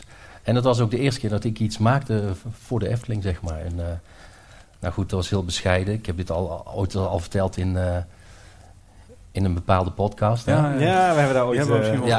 een aflevering Maar dat was heel bescheiden, want ik, ik werkte in Waalwijk in een eh, studio waar vooral heel veel bands werden opgenomen, geproduceerd. Door, eh, door, door Oscar Holleman. En ik werkte daar gewoon. Ik had mijn eigen studiootje binnen dat studiocomplex. En eh, er kwamen heel vaak bands binnen die hadden dan weer eens geen toetsenist. Within Temptation of uh, Cresip wilde nog eens wat toetsen. Of, Ja, van die kleine van die kleine, weet je wel, Die van die kleine bands, lokale ja, bands. maar goed, en op een gegeven moment, de, de, vrouw van Oscar, die, die, die deed heel veel nou zaken en zo, zeg maar, voor, voor de studio. En heel veel, weet je wel, factureringen en onderhandelingen. En ik zei op een gegeven moment, want ik, Ik had de laatste iemand daar herinnerd uh, van, vanuit de Efteling. Ik zeg altijd van, uh, toen heb ik de Efteling een brief geschreven. En laatst zei iemand in de Efteling, die, ik heb die brief ontvangen, zei hij. Maar die kwam helemaal niet van jou. Godsamme, dat is een goed verhaal. maar dat was dus niet mijn brief, was dus een brief van een collega. En die had een brief geschreven, nou wij zitten met een studio om de hoek. Hè. Stel dat jullie ooit eens uh, iets nodig hebben, iets wat niet per se voor een heel grote attractie of zo is. Uh, uh, want Ruud Bos maakt natuurlijk de muziek voor, de, voor alle attracties. Uh, maar we hadden bedacht, ja, misschien is er wel eens een keer iets kleiners nodig. En, dus, en een dag nadat die brief daar aankwam, toen kregen we een telefoontje, kunnen we eens langskomen. En dat was dus niet lang voor de eerste winter Efteling. En ik weet niet meer de datum, maar jullie zijn allemaal uitgenodigd dit jaar. Op 1 november heb ik besloten, is mijn twintigste jaar, is mijn jubileum. Ik heb nog geen locatie. Misschien een park hier in de buurt. Dat ga ik ook niet zeggen. Ja. of hier. Maar goed, dus, uh, uh, dus dit is mijn twintigste jaar dat ik uh, muziek schrijf, onder andere voor de Efteling. En sinds 2006, denk ik, sinds de Vliegende Hollander, is zeker 75% van wat ik doe, wekelijks, is voor de Efteling. Echte huiscomponist dus eigenlijk. Ja, zo, zo dat willen ze hebben, ja. ja de, de IMA-score van de Efteling. De IMA's, ik weet niet wat dat is. IMA-score. Wat is dat dan? Als je nog acquisitie wil doen, dan... Uh, maar um, we wilden het vandaag, we wilden het vandaag uh, um, eigenlijk over iets anders hebben. Um, nou, misschien, misschien moeten we een beetje een aanloopje nemen. Van ja. de, de, de highlights qua attracties, welke zijn dat? Oh, de highlights qua attracties. Uh, Van waar jij de niks voor hebt gemaakt. Ja, ja, ja. Pff, ik, weet, ik hoop ik zal nog weten, maar ik, om te beginnen de Vliegende Hollander. Piranha, Assepoester, Ravelijn, Joris en de Draak... Baron 1898, Symbolica. Uh, Misschien komt er nog wel iets nieuws ik nog. Misschien komt nog eens wel iets nieuws aan. Dat is de Pancake Dance. Voor de Pancake Dance heb ik de muziek uh, geschreven en samen met iemand de zanglijn. En iemand anders de tekst. Maar dat is geen attractie, hè, mevrouw? Uh, moet tegen een... die mevrouw zeggen dat ze... Uh, dat ze er eigenlijk Een beetje onder de duim houden. Ja. dat lukt mij nooit. Goed. Ja, er zit een hele, hele interessante attractie in dat rijtje. Dat is uh, eentje die we net ook al aanhaalden. De grootste van de Efteling op dit moment en ook de duurste. Um, dat is natuurlijk Symbolica. Ja. Daar is uh, best wel veel muziek voor geschreven volgens mij. Daar is veel muziek voor geschreven, ja. Maar, ja. maar die muziek die begint natuurlijk ergens. Ja, die begint ergens. En um, ik heb een paar dingetjes meegenomen. Want wat er namelijk heel anders was aan Symbolica dan aan veel uh, attracties in het verleden. Als je kijkt naar de Vliegende Hollander, die heb ik dan, uh, daar heb ik aan gewerkt met, met Karel Willemen toen.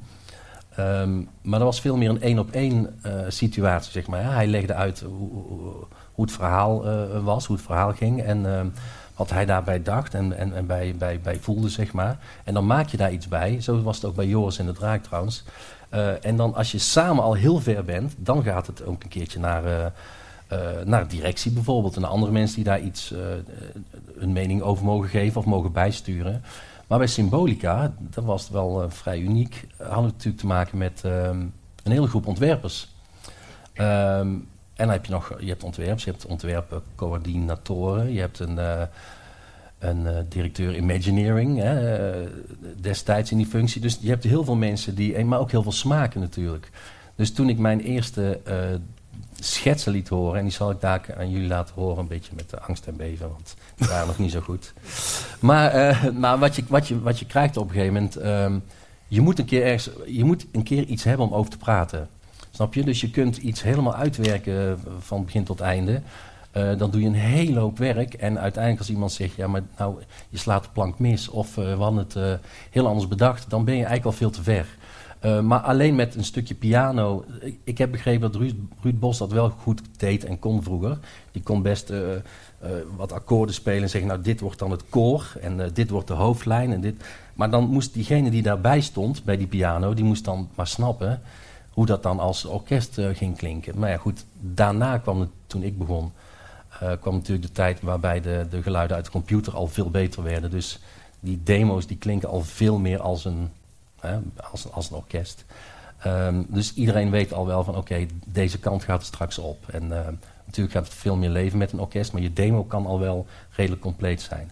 Dus, ehm, maar goed, ik zal, willen jullie iets horen? Ja. Ja, nou, nou misschien, misschien, misschien even één, Niet, één te pittig zijn, niet te pittig zijn allemaal, hè, meneer Schets. Mis- Misschien één, één stapje terug nog, Ja. want eh, de, eh, je hebt het nu over een eerste demo, maar er is denk ik een moment dat er iemand jou belt en zegt, René, doe maar eens attractiemuziek. En de- wat gaat daar dan, dan nog aan die demo eh, aan vooraf? Eh, ga je dan gewoon Ja. gelijk tingeltangelen? Of, eh, Nee, nee, nee, nee, nee, dan ga je eerst, nou ja, nou, maar dan ga ik even terug naar een eh, stukje voor ehm eh, symboliek, want er is een verschil. Ik zal zo meteen uitleggen waarom. Bij eh, bijvoorbeeld een attractie als eh Joris en de Draak, heb ik al vaker aangehaald. Kijk, symbolica is, is heel, is, dat zijn heel veel scènes, hè? Het is heel breed en, en heel, heel groot. Eh, Joris en de Draak was bijvoorbeeld, eh, dat is zo'n voorbeeldje waarbij eh, ook Karel Willem zei van... eh, we trekken te strijden tegen een draak. En die achtbaan die gaat nou ja, vrij hard, zeg maar. Het is toch best wel spannend. Ehm, ik weet niet wat voor muziek het moet worden. Maar luister eens naar eh, eh, de zware drums en het ritme van eh, Raiders of the Lost Ark, bijvoorbeeld. Maar luister ook eens naar het koper, het hele hoge spetterende koper van Star Wars. En hij zei er heel duidelijk bij, ik, dat is het allebei niet. Het is niet Star Wars, weet je, en, maar het is ook niet Raiders of the Lost Ark. Maar als ik nou zeg van dit, dit ritme en die drums, en dan, kun je daar dan iets mee? Nou goed, dat wordt dan één... eh, dat, dat is vrij duidelijk, zeg maar. Ja. Maar sy- symbolica is natuurlijk nog iets aan vooraf gegaan. Ehm Pardoes, Pardoes Promenade, een Pardoes TV-serie, waar iemand anders eigenlijk de muziek voor heeft gemaakt in eerste instantie. Ehm, en toen plannen voor eh Hartenhof, Ja. me wel eens laten vertellen. Dus toen die plannen kwamen, dacht ik, nou, misschien moeten we dan de thema's uit die serie een beetje gaan opsplitsen. Eh eh, Pardulfus, eh, zelfs Pardoma, of hoe het, die, heet. Robert Javo heet Pardoma ook alweer. Ariane, nee. Ariane volgens mij, ja, ja. Ja, dus daar waren allemaal thema's voor. En ik dacht in eerste instantie, misschien kunnen we die één op één gebruiken in attractie, of in ieder geval vertalen naar de attractie. Uiteindelijk is er toch voor gekozen om, om hele nieuwe muziek te maken, maar wel in die stijl, wel in die sfeer, zeg maar. Een beetje met die sound ook. Maar dan natuurlijk veel groter en eh, veel orkestrale allemaal. Dus dat, dat was al een voorgeschiedenis. Dat is eigenlijk Ja, het verschil met, met Symbolica. Plus dat je zoveel eh, scènes hebt. En eh, ja, Maar je kreeg wel een briefing van tevoren, zeg dan maar. krijg je een briefing, ja, dan mag je langskomen. En dan schrik me altijd rot. En denk ik, ben ik hier... Oh, wacht. Oh, Oh, oh, oh, Toch Goh. Ja. Is niet... oh, gaan we weer. Oh, God. Nou, in ieder geval. Eh, nee, dan krijg je ontwerpen te zien en dan ga je praten met, eh, met, één of meer ontwerpers. En dan, ehm, en dan probeer ik altijd rustig te blijven en denk: oké, ja, nee, we gewoon een beetje zakelijk en professioneel overkomen. Maar ja, het is natuurlijk niet, eh, niet vol te houden. Zo mooi. Ik bedoel, ik, ben ook fan, hè? Dus, eh, en als dan iemand zegt van we gaan, eh, ja, daar moet muziek voor worden gemaakt en daar gaan we binnenkort samen aan werken. Ja, dan is het moeilijk om, eh, om cool te blijven. helemaal niet enthousiast hoor. Ja. Dan Ja, huppelt René naar buiten. dan huppel ik naar buiten. Ja, Ja, uiteindelijk eh, wordt het denk ik van je verwacht om iets van een melodietje te maken. Want je zegt net, er moet iets, eh, er moet iets zijn waar we over kunnen praten.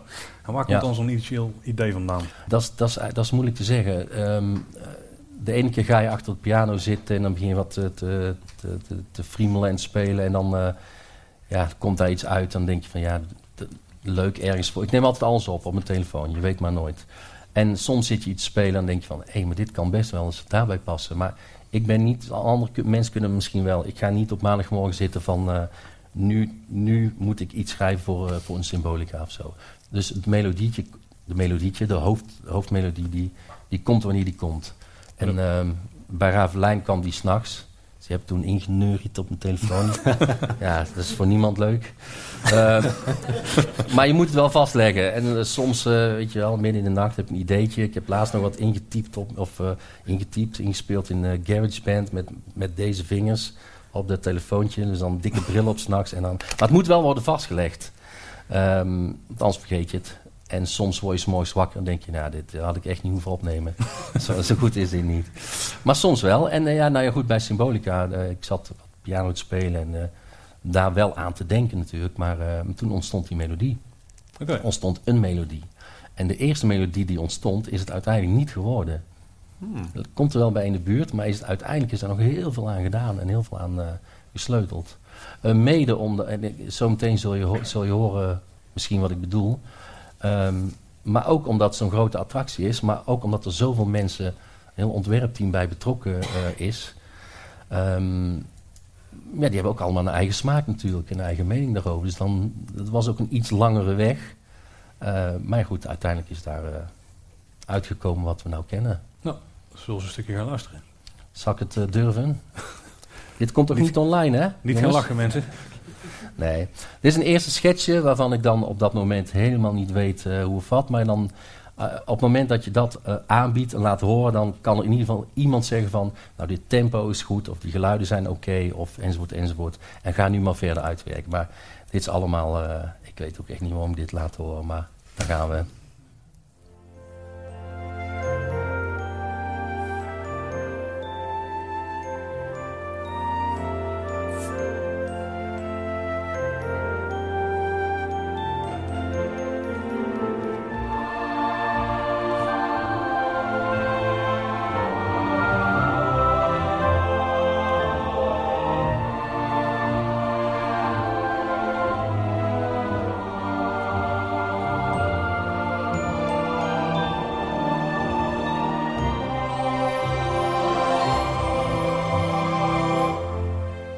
Even een ander stukje laten horen. Want wat je hier bijvoorbeeld merkt, voor mij was dit ook een. Uh, Best wel goed eigenlijk. Nou ja, ja. ja. Maar volgens mij was het ook een ontdekkingstocht. Want in het begin, je, je hebt allerlei ontwerpen, zeg maar. En uh, ik wist de timing ook nog niet goed. Hè. Ik, ik weet niet of iedereen bekend is met het concept bolletjesfilm.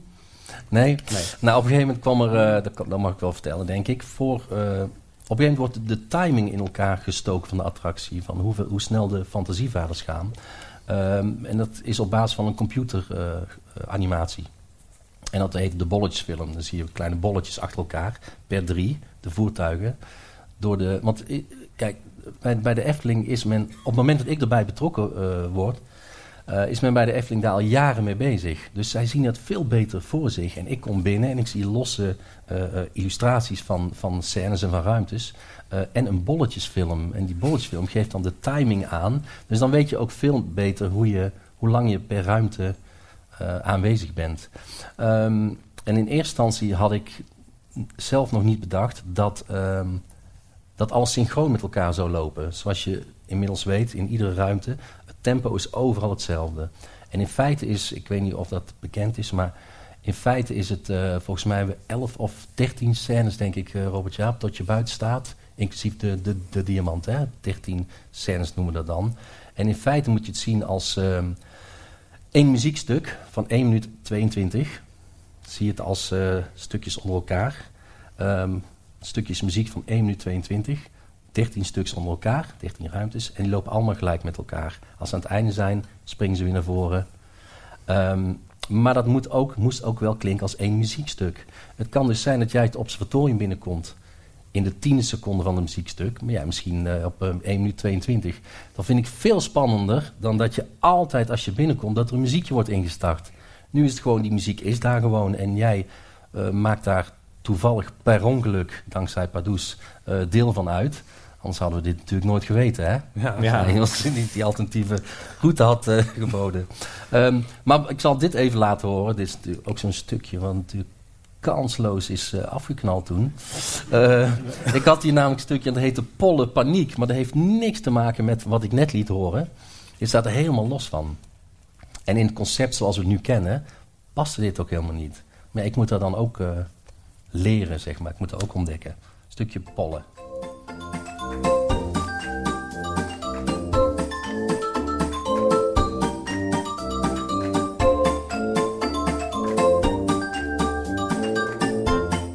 Kijk, dit is een heel ander tempo dan wat je net hoorde.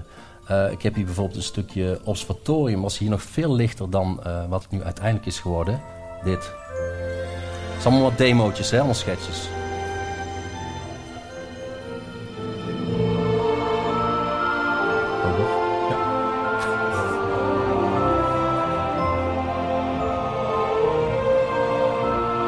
Maar goed, zo ga je dan dus schetsen. Uiteindelijk ben ik verder gaan schetsen op de laptop en uiteindelijk ook een stukje op de iPad. Daar zitten tegenwoordig verbazingwekkende geluiden in. Um, toen heb ik uiteindelijk dit gemaakt. Kom je al meer dichterbij wat het nu is geworden, ja. hè? Maar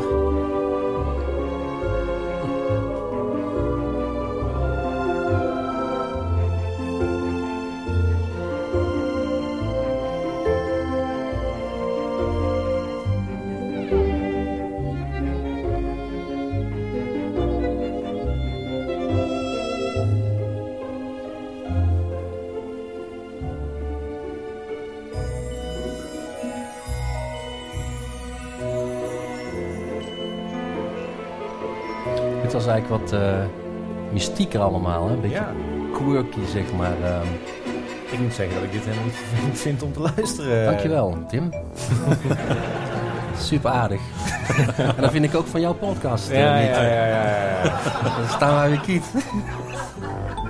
maar het is zo'n voorbeeldje. eh, maar goed, uiteindelijk ga je door verder praten en dan eh, kom je overeen met z'n allen dat eh, het eigenlijk meer eenheid moet zijn. Ook al is het een ander arrangement per scène, dat wel meer eenheid moet zijn. En dit vloog, als je dit verder afluistert, eh, dit vloog alle kanten op. En dat, dat, was, dat was ook niet de bedoeling. Het moest wel ehm, ja, gewoon één geheel stiekem zijn. Eh, En dan bedoel ik eigenlijk zo dat als je in een bepaalde ruimte bent en je hoort daar de, de muziek van het observatorium en hier van de, balkonscène of de vlinderscène, hoe je het wil noemen, en een klein beetje alvast van de kas, dat wel allemaal gelijk, eh, gelijk loopt en elkaar versterkt, in plaats van dat het als eh, kermis door elkaar gaat lopen. Daar was ik een beetje bang voor.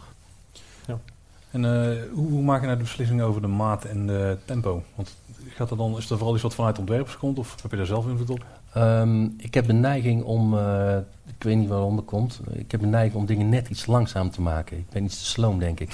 Bij de Vliegende Hollander, die, wat, die muziek die was eigenlijk echt wel iets te langzaam. En het was toen Karel die zei van, ik snap dit gevoel wel, die driekwartse maten. Het was echt, het sleepte echt. Dus dan moet ik, ja, nou goed. Maar ja, dat, dat, is- dat, verder is het gewoon gevoel natuurlijk. Ik bedoel, ja, Joris en Draak, dat... eh, Ja, is wel duidelijk, hè? goed. ja, ja.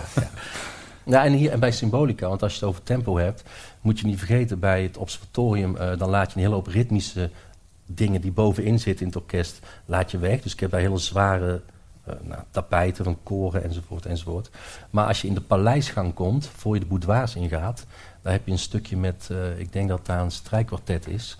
Daar is het weer wat speels, zeg maar. Dus, maar als je tempo te hoog legt, dan wordt het allemaal heel hectisch. En het, het, het is een tour achter de schermen van, van een paleis. En het is geen, eh, ja, het is geen snelle achtbaan of zo. Het is, wel, het is wel een paleis. Het heeft wel natuurlijk een soort eh egaar. Ja, je zei net van we hebben die 11 of 13 scènes, afhankelijk van net welke route je pakt volgens mij. En eh, die staan onder elkaar, maar volgens mij is ieder, ieder stukje daarvan is nog verder uitgesplitst, toch? Dat, waardoor je ook betere overgangen en zo eh, kunt creëren. Dat je minder van de muziek hoort, bijvoorbeeld in een gang. Dat wel Nou ja, kijk, eh, de ruimtes zijn allemaal open. Hè? Want jullie hadden straks over de attractie in eh Hongkong. Ik ben daar nooit geweest, maar ik zag daar dat er ook af en toe een deur dicht slaat, bijvoorbeeld. En Mhm. daar is trouwens wel is de muziek heel verschillend per ruimte, hoorde ik. Echt een beetje een, eh, een, een- ja, kermis noem ik dat, maar Ja. Maar hier was natuurlijk al duidelijk dat die ruimtes open waren. Dus wat we hebben gedaan, je kon in, als je van het observatorium naar de, eh de, de, de balkonscène gaat, daar heb je, heb je een gangetje. Je kunt daar niks laten horen. Je kunt zeggen dat is de buffer. En we laten daar helemaal niks horen. Dan gaan die twee zich met, een beetje met elkaar vermengen. Of wat we hebben gedaan is, we hebben daar gewoon die paleismuziek ingeplakt. Dus dat is een beetje de overgang waardoor je, nou ja, de meeste mensen, waardoor het onhoorbaar allemaal eh, eh, in elkaar overloopt. Maar het loopt wel allemaal door. Er vallen dus ook geen gaten. Ja. Het is van begin tot einde eh, gevuld met muziek. Dat is wel mooi trouwens net bij die demos, dat je bepaalde elementen en ook bepaalde delen van melodieën, misschien net iets anders eh, qua timing, maar ook vooral geluidseffecten, dat die er al in zaten zoals ik ze volgens mij best herken uit de uiteindelijke attractie. Ze zullen misschien opnieuw zijn. Die je net hoorde. Um, twinkels en zo. Die, eh, Ja, ja, ja, precies. Maar daarna, en eh, Robert Jaap heeft ook al een beetje over verteld. Hij is een kunstenaar met ge- geluidseffecten en dat soort dingen. Terwijl ik bezig was met, met de muziek. Eh, parallel daaraan waren eh, Robert Jaap en mijn collega Marco eh, bezig met, met het sounddesign. En ehm, eh, Robert Jaap heeft zoveel ideeën, eigenlijk zoveel, dat we uiteindelijk, en bevestig nou maar gewoon Robert Jaap, jij zit hier gewoon nog, hè?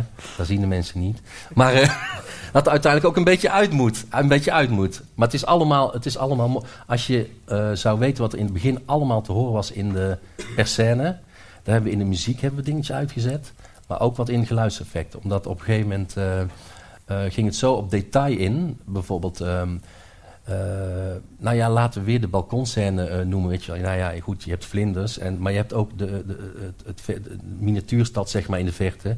Ja, daar zit bijvoorbeeld een kerkklok in, maar je hebt ook een waterval. En op een gegeven moment hoorden we ook insecten. En als je het allemaal bij elkaar optelt, dan kun je, kun je dingen ook als ruis ervaren. Dus dan moet je weer wel gaan clean. Je moet wel keuzes maken. Maar net zo goed in de muziek, niet alleen in het, eh, in het sounddesign. dan moet je ook denken van ja, eh, pff, de, de drie stapels violen en eh, blazers enzovoort enzovoort. Laten we maar, dat is niet altijd leuk, maar laten we maar af en toe iets uitzetten. Want, want hoe ga je dan verder? Je hebt net ons laten horen wat je toen op je iPad hebt, hebt gemaakt. Maar hoe is dat dan uiteindelijk zeg maar naar de muziek gegaan zoals we die nu kennen Ja. per scène? Het leuke was de, de ik denk dat zo'n kleine acht maanden lang de vrijdagmiddagborrel van het ontwerpteam was bij mij in de studio. Als iedere vrijdagmiddag even, even bij mij eh, luisteren hoe ik er weer eh, voor... was er niet bij, zegt hij. Ja, ja daar was jij bij. maar die was, eh bij, kwamen ze even weer luisteren naar een update. En ehm, zo wordt het dan een beetje, steeds een beetje bijgestuurd. En, eh, en dan komt het moment dat iedereen zegt... ja, dit zijn mooie demo's met orkestgeluiden gewoon gemaakt. We weten nu precies hoe het gaat klinken met orkest... maar dan allemaal wat rijker en mooier. En dan ga je een orkest boeken. Dat is dan weer de volgende stap. Dus dan wordt er de, de, de bladmuziek gemaakt, de partituren. En dan ga je naar... ehm, in dit geval zijn we naar Galaxy gegaan in België. En daar hebben we in een paar dagen tijd de parkmuziek en symbolica opgenomen. En dat ongeveer dezelfde bezetting was ook. En eh, rond dezelfde tijd ook mocht, eh, mocht worden opgeleverd. En je kreeg korting waarschijnlijk. Nou ja, nou nee, eigenlijk niet. Oh. Nee, tel het gewoon op. Nou, wat daar misschien ook wel leuk aan is, wat we ook een keer anders hebben gedaan dan anders. Als je naar ehm, eh, de opnames van Aquanura luistert bijvoorbeeld, was met een compleet orkest, met het eh, Brabants Orkest. En eh dat lenen zich daar ook voor, want dat zijn natuurlijk medleys. En dan is het fijn als... dat hebben we ook opgedeeld trouwens, want die eh Aquanura stukken duren volgens mij 12 minuten, Ja. denk ik ongeveer. En om nou een orkest... ehm, Mensen repeteren niet echt van tevoren. Hè? Hun repetitie is meestal 10 minuten. Ze krijgen bladmuziek, ze kunnen allemaal meteen lezen. En het is ongelooflijk hoe ze dat dan meteen eh, wegspelen. Je moet ze wel even de kans geven om, om het door te nemen. Nou, dat is dan 10 minuten, kwartiertje. Ehm, maar zo'n hele Aquanura wordt dan in drie stukken opgedeeld bijvoorbeeld. Drie stukken wordt het opgenomen, aan elkaar gemaakt. En dan heb je een geheel. Maar dan, ehm, dat, dat is heel veel werk en heel veel om te spelen, omdat het allemaal losse stukjes zijn. Ehm, maar dat, is- dat is dan dus het handigste om dat in zijn geheel te doen, in één keer te doen. Maar in dit geval hebben we eh, de muziek in laagjes opgenomen. Dus als je bijvoorbeeld hier luistert naar, eh, moet ik even kijken. Ehm, we hebben bijvoorbeeld alle strijkers van, ehm, nou noem maar ruimte mensen. Observatorium. Observatorium. Ik ga naar de O. Observatorium. Hier heb je alleen de strijkers los van eh, Observatorium. Die beginnen meteen.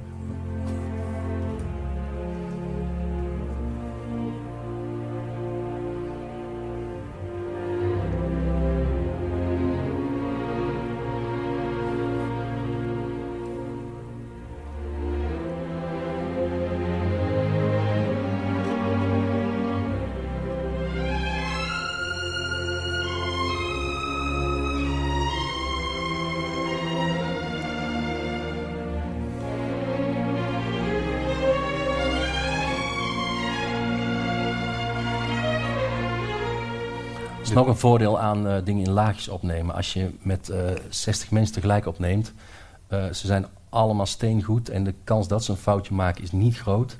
Maar als, als je 60 mensen tegelijk hebt, is de kans groter dat iemand een fout maakt, dat het opnieuw moet. Dan dat je 20 strijkers bij elkaar zet, die dat ene stukje heel goed eh, kennen, zeg maar.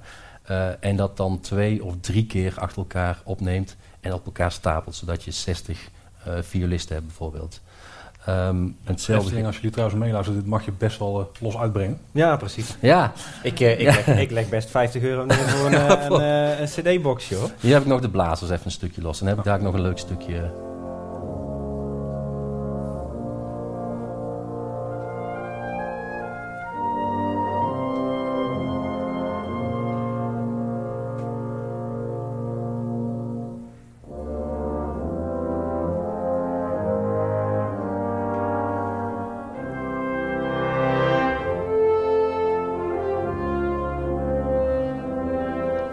Die spelen natuurlijk ongelooflijk goed. En wat we dan altijd doen is, ik had de harpen bij mij in de studio opgenomen. En de koren. Maar een koor had ik ook niet eh 30, 40 mensen tegelijk. Heb ik ook wel vaak gedaan. Maar in dit geval had ik, ik denk, vijf of zes mensen. En die hebben we gewoon laten dubbelen tot ze schil zagen. Eh, eh, en waar is dat dan voor? Ik zei, dat hoor straks wel. Als het alweer zijn. Stapelen, stapelen. Eh, dat neem je dan mee naar de studio met, eh, met orkest. En dat, ik denk dat dat deze mix is. Maar dan moet ik even checken. Dan wordt het erbij gezet, zeg maar. Dus je neemt daar ehm, de strijkers en de blazers op. En dan wordt er dit bijgezet.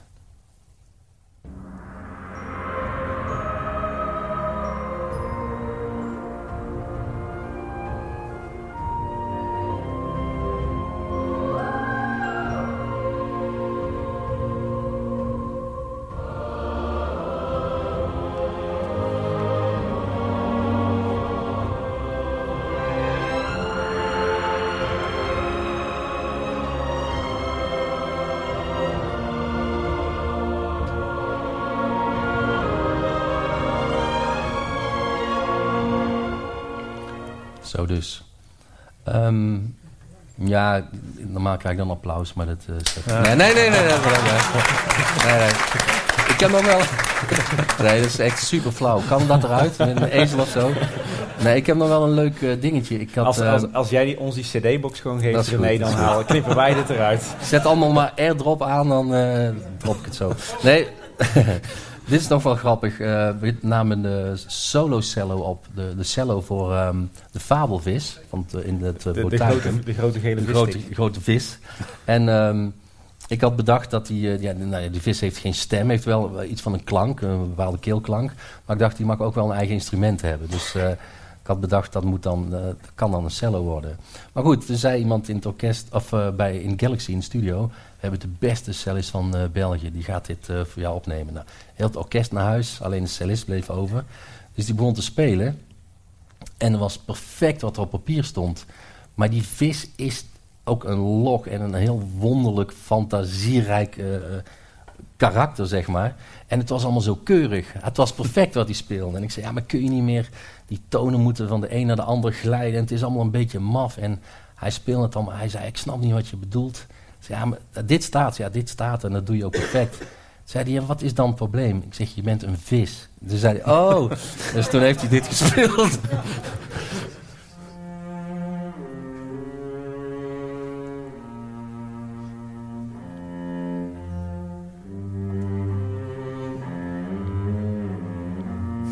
Het mag allemaal in plaats van bam, bam, bam, bam.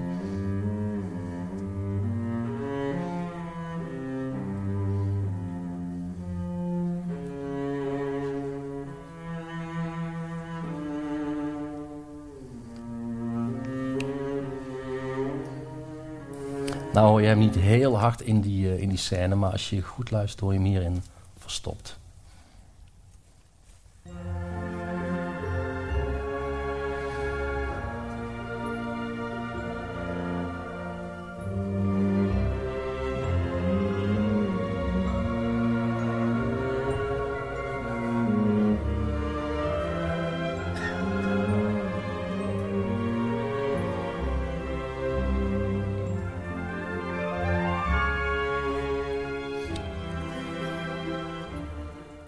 Staat op uh, Mooi, hoor. YouTube, hè?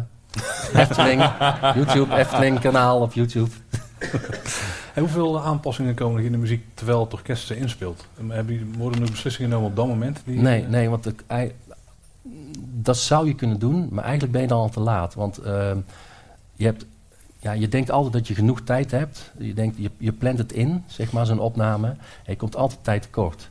Eh, soms plan je... wij ook last ja, ja, zeker nu ik hier zit natuurlijk. Nou, bij ons valt wel mee, maar de luisteraars die komen tijd Ja, precies. Ja, ja. Maar ik zal wel versneld worden, toch? Straks eh, in de podcast. Ja. Nee, maar eh, je komt eigenlijk altijd tijd tekort. Want je kijkt naar de. Je hebt een opnameleider die, die is ongelooflijk. En die kijkt, die, die eh, houdt hier de opnametechniek in de gaten. Daar het orkest. Dat is een fantastische lezer. Die kan heel goed eh, de bladmuziek lezen. Eh, daar zit er ook. Altijd zes man of zo, assistenten, assistenten eh, zitten erbij van hem. Nou, heb je natuurlijk veel mensen van de Efteling die ook meegaan. En die, het, is, het is ook gewoon leuk, hè. Ook, eh, je hebt daar samen lang aan gewerkt. En ineens zit daar een orkest en die speelt die muziek. Het is natuurlijk ook leuk om, eh, om mee te maken, om te horen. Maar als je op dat moment nog dingen wil veranderen, dan, dan kom je tijd tekort. Want het is eigenlijk altijd zo, je, kunt, je, je boekt een sessie van bijvoorbeeld drie uur of vier uur. Je in delen. En op het moment dat je tegen iemand zegt, we boeken drie uur. Nou, symbolica was veel meer tijd. Maar stel je zegt, we boek- boeken drie uur. Dan ga je daar een beetje naartoe werken. Dan ga je denken, ah, deze take was mooi. Maar misschien kan die nog beter. En dan kijk je naar de klok denk je, nou, dat kan nog wel. Dat doe je in het begin. En aan het einde kom je altijd tijd tekort. De keer daarna, ik heb al best veel daar gedaan, denk je, nou, laten we de zekerheid vier uur boeken. Ja, dan denk je ook in het begin, ah joh, we hebben vier uur. Dat komt ook nooit goed. Want je moet ook niet vergeten, stel dat daar eh, s- 20 of voor mij pas 60 man zit. Op het moment dat jij zegt, we doen het even anders, dan moet er ook voor al die mensen bladmuziek eh, aangepast worden. En ze hebben het net doorgenomen en misschien al even gerepeteerd. Nou, dat, dan, dan, eh, ik, heb, ik heb het wel gepresteerd, daar ben ik niet trots op. Maar de Vliegende Hollander was mijn eerste orkestopname eh, in Praag. En daar zei ik eh, serieus tegen 60 man, eh, oh, nou ik het zo hoor, moet dit eigenlijk toch misschien eh, anders. Dan zie je mensen al van, nou dit is, dat is gek. Maar goed, eh, toen hebben ze het aangepast. En toen, eh, toen hoorde ik dat en toen zei ik, nou nee, het was toch... Ja. Maar ja, ik kom uit de bandjeswereld. En als Sharon van Within Temptation een liedje inzong, dan deed ze er acht uur over. Over één liedje. Dat geeft niet, zo gaat het. Maar dat is wat je in een bandje doet. Dan ga je de hele dag hetzelfde nummer drummen. Of in mijn geval toetsen spelen. Of dat maakt niet uit. Tot je erbij neervalt. En dan kies je de beste stukjes. Maar je kunt niet met eh 60 man eh, nog even improviseren. En ik had toen een, een eh, orchestrator meegenomen. Die had de bladmuziek gemaakt uit Nederland. En eh, die zei bij de eerste verandering al... eh, dit kan echt niet. En toen zei ik, ja, maar ik moet hier de rest van mijn leven naar luisteren. Dus we doen het wel. Maar goed, dat, was, dat is niet goed. Niet goed. heb ik nooit meer gedaan. Hey, en je hebt dan uiteindelijk eh, eh, al die opnames. Maar wat gebeurt er dan eh, tot, tot de dag van opening om die muziek in die attractie te krijgen? Dan ga je, dan, nou, dat is ook nog wel een uitdaging, want in, eh, dan maak je eigenlijk een, eh, een mix in je studio. En dan zit je lekker voor je speakers en dan ga je het een beetje mooi maken. En dat is ook wat iedereen bij de Efteling dan uiteindelijk gewend is. Maar dan ga je dus de attractie in en dan wordt er per scène, iemand met de opname of de mix software, Pro Tools en een verrijdbare tafel, gaan we steeds per scène ehm, die muziek weer mixen. Dus alles wat ik eerst heb samengemixt tot een stereo mix, een WAFje, een MP3, ehm, wordt daar weer in losse, losse sporen. Niet alle losse sporen, want, eh, maar gewoon een beetje tussen. Zoals je net hoorde, de blazers en de strijkers en de koren. Wordt in losse stems, noemen wij dat dan, groepen meegenomen. En dan ga je per ruimte. Want iedere ruimte heeft een andere speakeropstelling bijvoorbeeld. En ehm, eh, dan ga je daar weer kijken hoe het daar het beste kan klinken. En het, het- soms heb je met eh, beperkingen te maken. Eh, plaatsing van speakers, de hoeveelheid speakers, welke speakers. Maar in het geval van, ehm, eh, dan kom ik weer op die balkon, balkonscène. Daar was het heel leuk om als je vanuit het observatorium door de paleisgang komt. En dan maak je uiteindelijk de draai links naar de vlinderscène, zullen we maar zeggen. Alles loopt natuurlijk gelijk met elkaar. Dus je hoort boven uit het dak, zullen we maar zeggen, eh, volgens mij wat koren, hoge koren.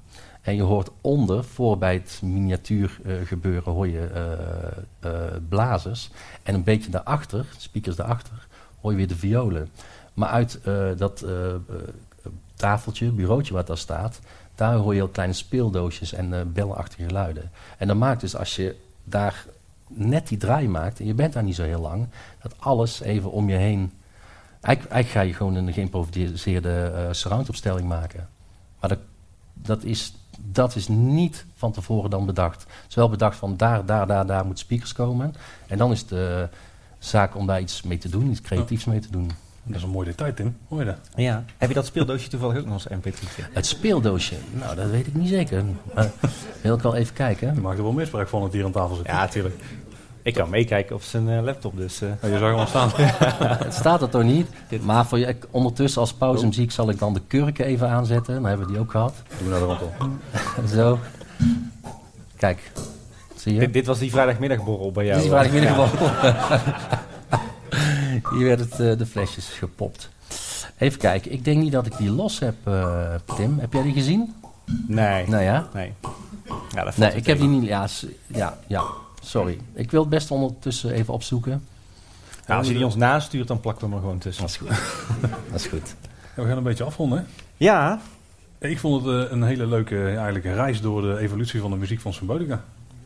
Nou, zeker. Ik vond fijn. het heel interessant. Nou, fijn. ik, Er ik, is stel niemand voor, weggelopen. nee, ik, ik, ik stel voor dat we dit voortaan na iedere attractie doen. Gewoon goed. even een uurtje over de muziek praten. Dat is goed. Dat doen Hey we. René, ontzettend bedankt. Graag Super gedaan. interessant. En eh, ja, ik vond het tof. Jullie ook? Dankjewel.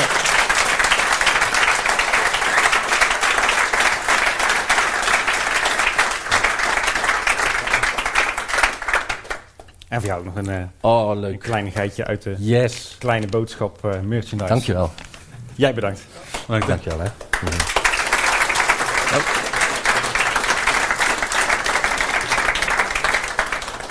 Hoe gaan jullie met de bingo? Ja, we moeten een beetje gaan uh, Ja, we moeten toch een beetje, helpen. eh, een beetje sturen. Dan hebben we nog ergens van die dingen liggen.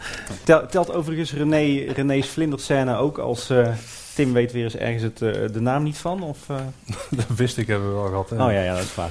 Ehm, onze Q&A, oftewel eh, wij zijn van plan om jullie vragen te beantwoorden.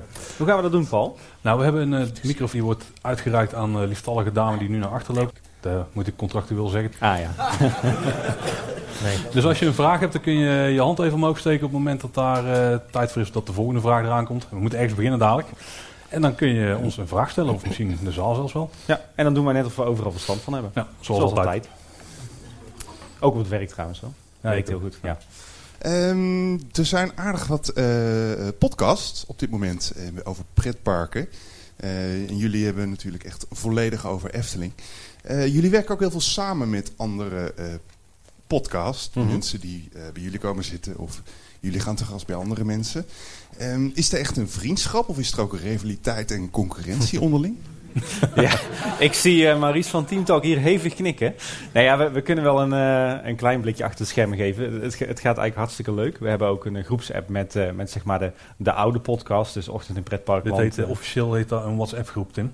Oh, Ja. wat zei ik? Een app is gewoon een, een applicatie op je telefoon installeert. Dat is niet correct. Oké, goed. Ehm, stond het ook op de bingo kaart? Tim heeft weer eens geen verstand van techniek. Ehm, nee, goed. We hebben dus een WhatsApp groepje met eh OIP, met Teamtalk en met eh, Details. En kleine boodschap dus. En eh, daar wordt eigenlijk gewoon iedere dag volop in geappt over alles wat maakt. Daar worden WhatsApp berichten in verstuurd naar elkaar. Sorry. Goed, ik, daar doen we dus leuke dingen mee. Ehm, ook als, dat gaat ook geregeld eh, niet over pretparken. Ja, en daarnaast hebben wij we hebben bijvoorbeeld eh, WhatsApp-groepjes met eh, de jongens van eh After Park Lounge. De Vijf Zintuigen hebben een groepje. We, we praten met, met de mensen van Eigenlijk voor iedere aflevering. Ja.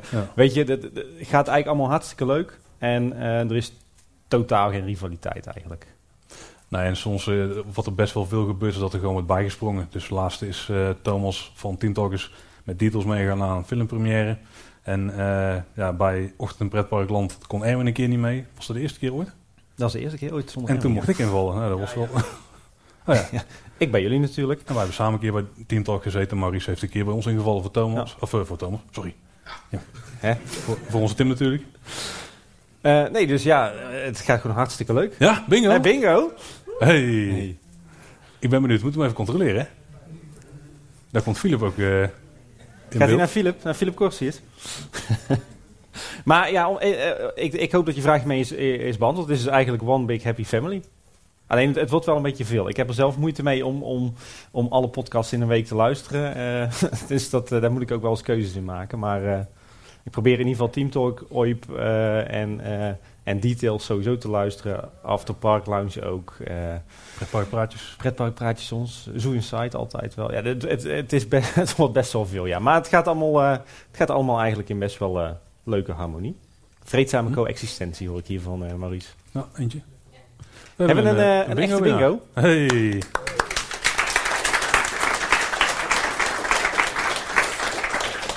Ja, ik zag trouwens dat hier ook een eh, speciaal eigenlijk voor bij had gezeten. Want we hebben de aflevering over spellen gemaakt. Dat geldt natuurlijk ook voor jou, Marvin. Waar is het, Marvin? Daar. Hier zit namelijk ook een gezellig kaartspel bij. Van Schrobbelair. Dus die kun je niet alleen spelen, denk ik.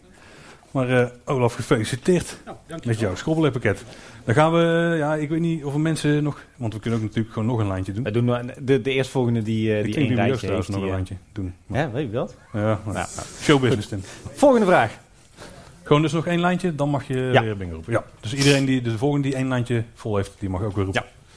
Hoi, ik ben eh, Jens uit Harderwijk. Ik wou eerst jullie feliciteren met jullie honderdste Ja, aflevering. dankjewel. Dankjewel. en eh, ik had nog een vraagje. Verwachten jullie ooit nog een, een eh, Efteling in eh, Florida? En wat zien jullie daarvan?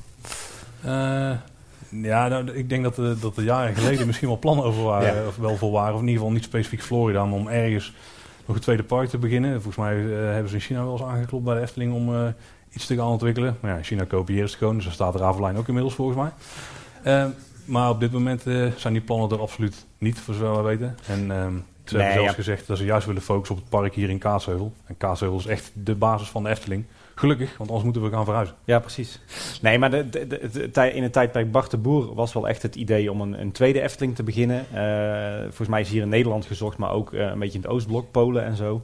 Eh, en volgens mij was het toen best wel een, een issue in de Efteling-organisatie van we gaan een tweede Efteling bouwen, want we hebben die hele kantoororganisatie toch zitten. Dus dan kunnen zo goed overal parken gaan bouwen. Maar nu met, met Fons, Fons Jurgens, is wel echt het idee van nee, het park in Kaatsheuvel is, is de Efteling. En alles wat we doen, ook de mediaproducties, de merchandise, alles eromheen, dit moet allemaal ten dienste staan van het park in Kaatsheuvel. En ik denk dat, dat wij daar op zich wel eh, heel gelukkig van worden, van die gedachte. Nou, ik denk dat ik ook een bingo heb. Oh, Hey. hey, nog een bingo. Na Philip Korstius dan. Philip, vertel je dan wel meteen een verhaaltje als je toch aan het controleren bent? of niet? En ik denk dat ik ook gelijk even een vraag heb. Ik heb de vraag of er misschien een Signature eh, cocktailbar moet komen in de Efteling.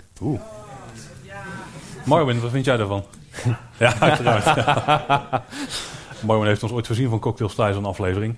Ja, ze, ze doen met het Negenpluimstein dit jaar toch wel iets met cocktails, ja? Hebben ze geproefd daarin? Of, eh? ja, is die goed? Ja? Ja. Maar het is geen permanente bar natuurlijk. Ja, het zou wel mooi zijn, hè? Nee, ik, ik geloof dat ze inderdaad nu, eh, eh, dat hebben ze al vorig jaar ook al gedaan, maar nu zetten ze het wat meer door. Je hebt tinteling, en dat zijn alcoholische en non-alcoholische cocktails. En die verkopen ze nu op een heel aantal locaties. Volgens mij op het Anton Pieckplein, bij Panorama, in het Ruigrijk S bij Station de Oost.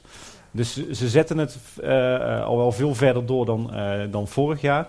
Ja, een vaste cocktailbar. Ik, Bij Panorama boven. bij Panorama boven een vaste cocktailbar. Ja? Ja, ik zie het wel zitten. Ja, ik ook. ik zie ons er ook wel zitten. Ja, Dat zijn we goed. En dan, en dan opnemen, ja. Er moeten wel de schrobbeleg cocktailtjes komen, hè? Dat kan geregeld worden. Nee, maar even, even serieus. Ik, ik denk dat, dat je ziet, eh, en dat doet de Efteling al vaker. Ze beginnen met een idee, dat testen ze kleinschalig. Kijk maar nu naar de, het, het ijs en de ijskoffies bij Kogeloog. Is dat een succes, dan zetten ze het wat, groot, wat groter op. En eh, zo ontwikkelt zich dat langzaam maar zeker. Dus ik denk als de tintelingen eh, deze zomer een groot succes zijn... dat we best wel eens volgend jaar een semi-permanente plek kunnen gaan vinden in het park... waar ze cocktails verkopen. En een jaar later een permanente plek, weet je wel. De, in de Efteling gaat dat meestal van een klein idee naar het uiteindelijke... eh, permanente uitvoering, zeg maar. Als we maar genoeg van die cocktails gaan drinken, want anders stoppen ze er meteen mee natuurlijk. Ja. Dus vanavond, ja? Oké. Ik ga voor de ijskoffie, maar Heel goed. We hadden bingo, hè? Ja. Nou, dan hebben we onze tweede en laatste bingo-prijs. Dus nou, dan een, kunnen we naar huis. eh, Shoot wel. Ja. Hey, gefeliciteerd. Maar hij is goed gekeurd, eh, Filip? Ja, helemaal goed. Nou, gefeliciteerd. Philip is omgekocht met een halve fles schrobbel, hè? Oh, gaat dat zo. Vragen? Ja, hoi, eh, Rwandi hier zo. Hey, Ah, kijk. vier vragen waren het, toch? Oeh. Ik heb vier vragen, maar eh, laat ik er maar twee stellen. Heel goed. De eerste is, eh, wat zouden jullie willen vragen als je nog één laatste tragische vraag mocht stellen aan een van de volgende drie inmiddels overleden Efteling-iconen? Anton Pieck, Henny Knoet, Peter Reinders. Aan dat zetje, oké. Eh, En eh, we moeten voor de iedere persoon één vraag... eh, Jullie mogen er allebei één kiezen. Oké. Nou, dan ben ik wel... Het is misschien een heel gekke keuze, maar dan zou ik wel eh, de vraag willen stellen aan Henny Knoet. Wat vindt u nu uiteindelijk van Symbolica? nou, bedoel je dan voor het vooral- wegnemen van de open deur. Bedoel je dan vooral de uitwerking waar eh Pardoes nu eh, een plek heeft gekregen in de Efteling? Nou, meer of dat wat, wat nu uiteindelijk Symbolica is... of dat het een beetje aansluit bij de grote Pardoes-attractie die hij ooit voor ogen had. Kunnen die zijdeling zo'n beetje stellen misschien? Wat denk je, Robert? Ja, was het... Was hij tevreden geweest? Eh, mijn buurman zegt eh, jawel. En ik denk, ik weet het nog niet. Want Henny was altijd enorm kritisch. Maar ik denk wel dat hij heel tevreden was. En je ja, moet- ik denk het Je moet niet vergeten dat... Ik zal even daar staan. je moet niet vergeten... Wie heeft de vraag gesteld? Ja, je, je staat bij de Hallo. speakerdaling. Toen ehm, de eerste CD-ROM kwam van eh Pardoes... Dat lijkt heel lang geleden. Weet je nog, Robert Jaap? Yes. De eerste spel-CD-ROM. Eh, toen had Pardoes nog nooit een eigen geluid gehad. Eh, toen gingen wij voetstapjes bedenken, een giecheltje en- enzovoort enzovoort. Dat is geen, dat is geen twintig jaar geleden of zo. De, dat is veel, veel, nou ja, misschien wel 15. maar goed, maar ik bedoel, als je dan kijkt van, van waar hij vandaan eh, kwam, zeg maar, met zijn verhaal en zijn, eh, zijn, zijn eh, ideeën over Pardoes. En dat daar nu Symbolica staat. En ik heb heel veel met Henny Knoet gewerkt in de studio. en aan de Pardoes Promenade en de tv-serie heb ik het vaak met hem over gehad. Toen was hij ook daar niet meer bij betrokken, maar wel wilde hij ook weten hoe het met de muziek ging enzovoort enzovoort. Dus ik weet zeker, namens Henny, dat hij heel trots zou zijn. Heb je, heb je dan ehm, datzelfde ook voor bijvoorbeeld een Pantagor gedaan? Eh, ja, ja, ja, zeker. Stemmetjes en geluiden en zo, ja. Ik denk wel dat hij trots geweest is, maar dat hij dingen heel veel dingen anders had willen doen. dat denk ik wel. Ik denk dat Symbolica nog niet af was geweest. Eigenwijs Nee. creatieveling. Ja. Ja. Want dat weet- was natuurlijk heel perfect. Ik moet zeggen, Ja. kleine anekdote. Wij zijn ooit, mijn, mijn vrouw en ik zijn ooit een keer bij eh Polles Keuken bij toeval naast Henny Knoet en zijn vrouw beland. En die kwam er al vrij snel achter dat wij meer van de Efteling eh, wisten en vonden dan de gemiddelde bezoeker. En we hebben toen volgens mij anderhalf uur lang naar Henny zitten luisteren Oh, over wat er allemaal wel, niet, wel en niet goed was aan de Efteling. Dus Ja. Goed, vandaar ik dat ik, ook heel erg, vandaar dat ik ook heel erg benieuwd was naar zijn antwoord. Maar jij hebt nog een eh, vraag. eh, Ja, ik eh, eh, zou dan eh, toch voor Anton Pieck gaan. En dan zou ik, zou ik hem vragen, eh, heb je nog ergens een schetsboekje verstopt met schetsen voor de Efteling? En zo ja, waar ligt die dan? en hopelijk kunnen we er nog iets moois uit halen.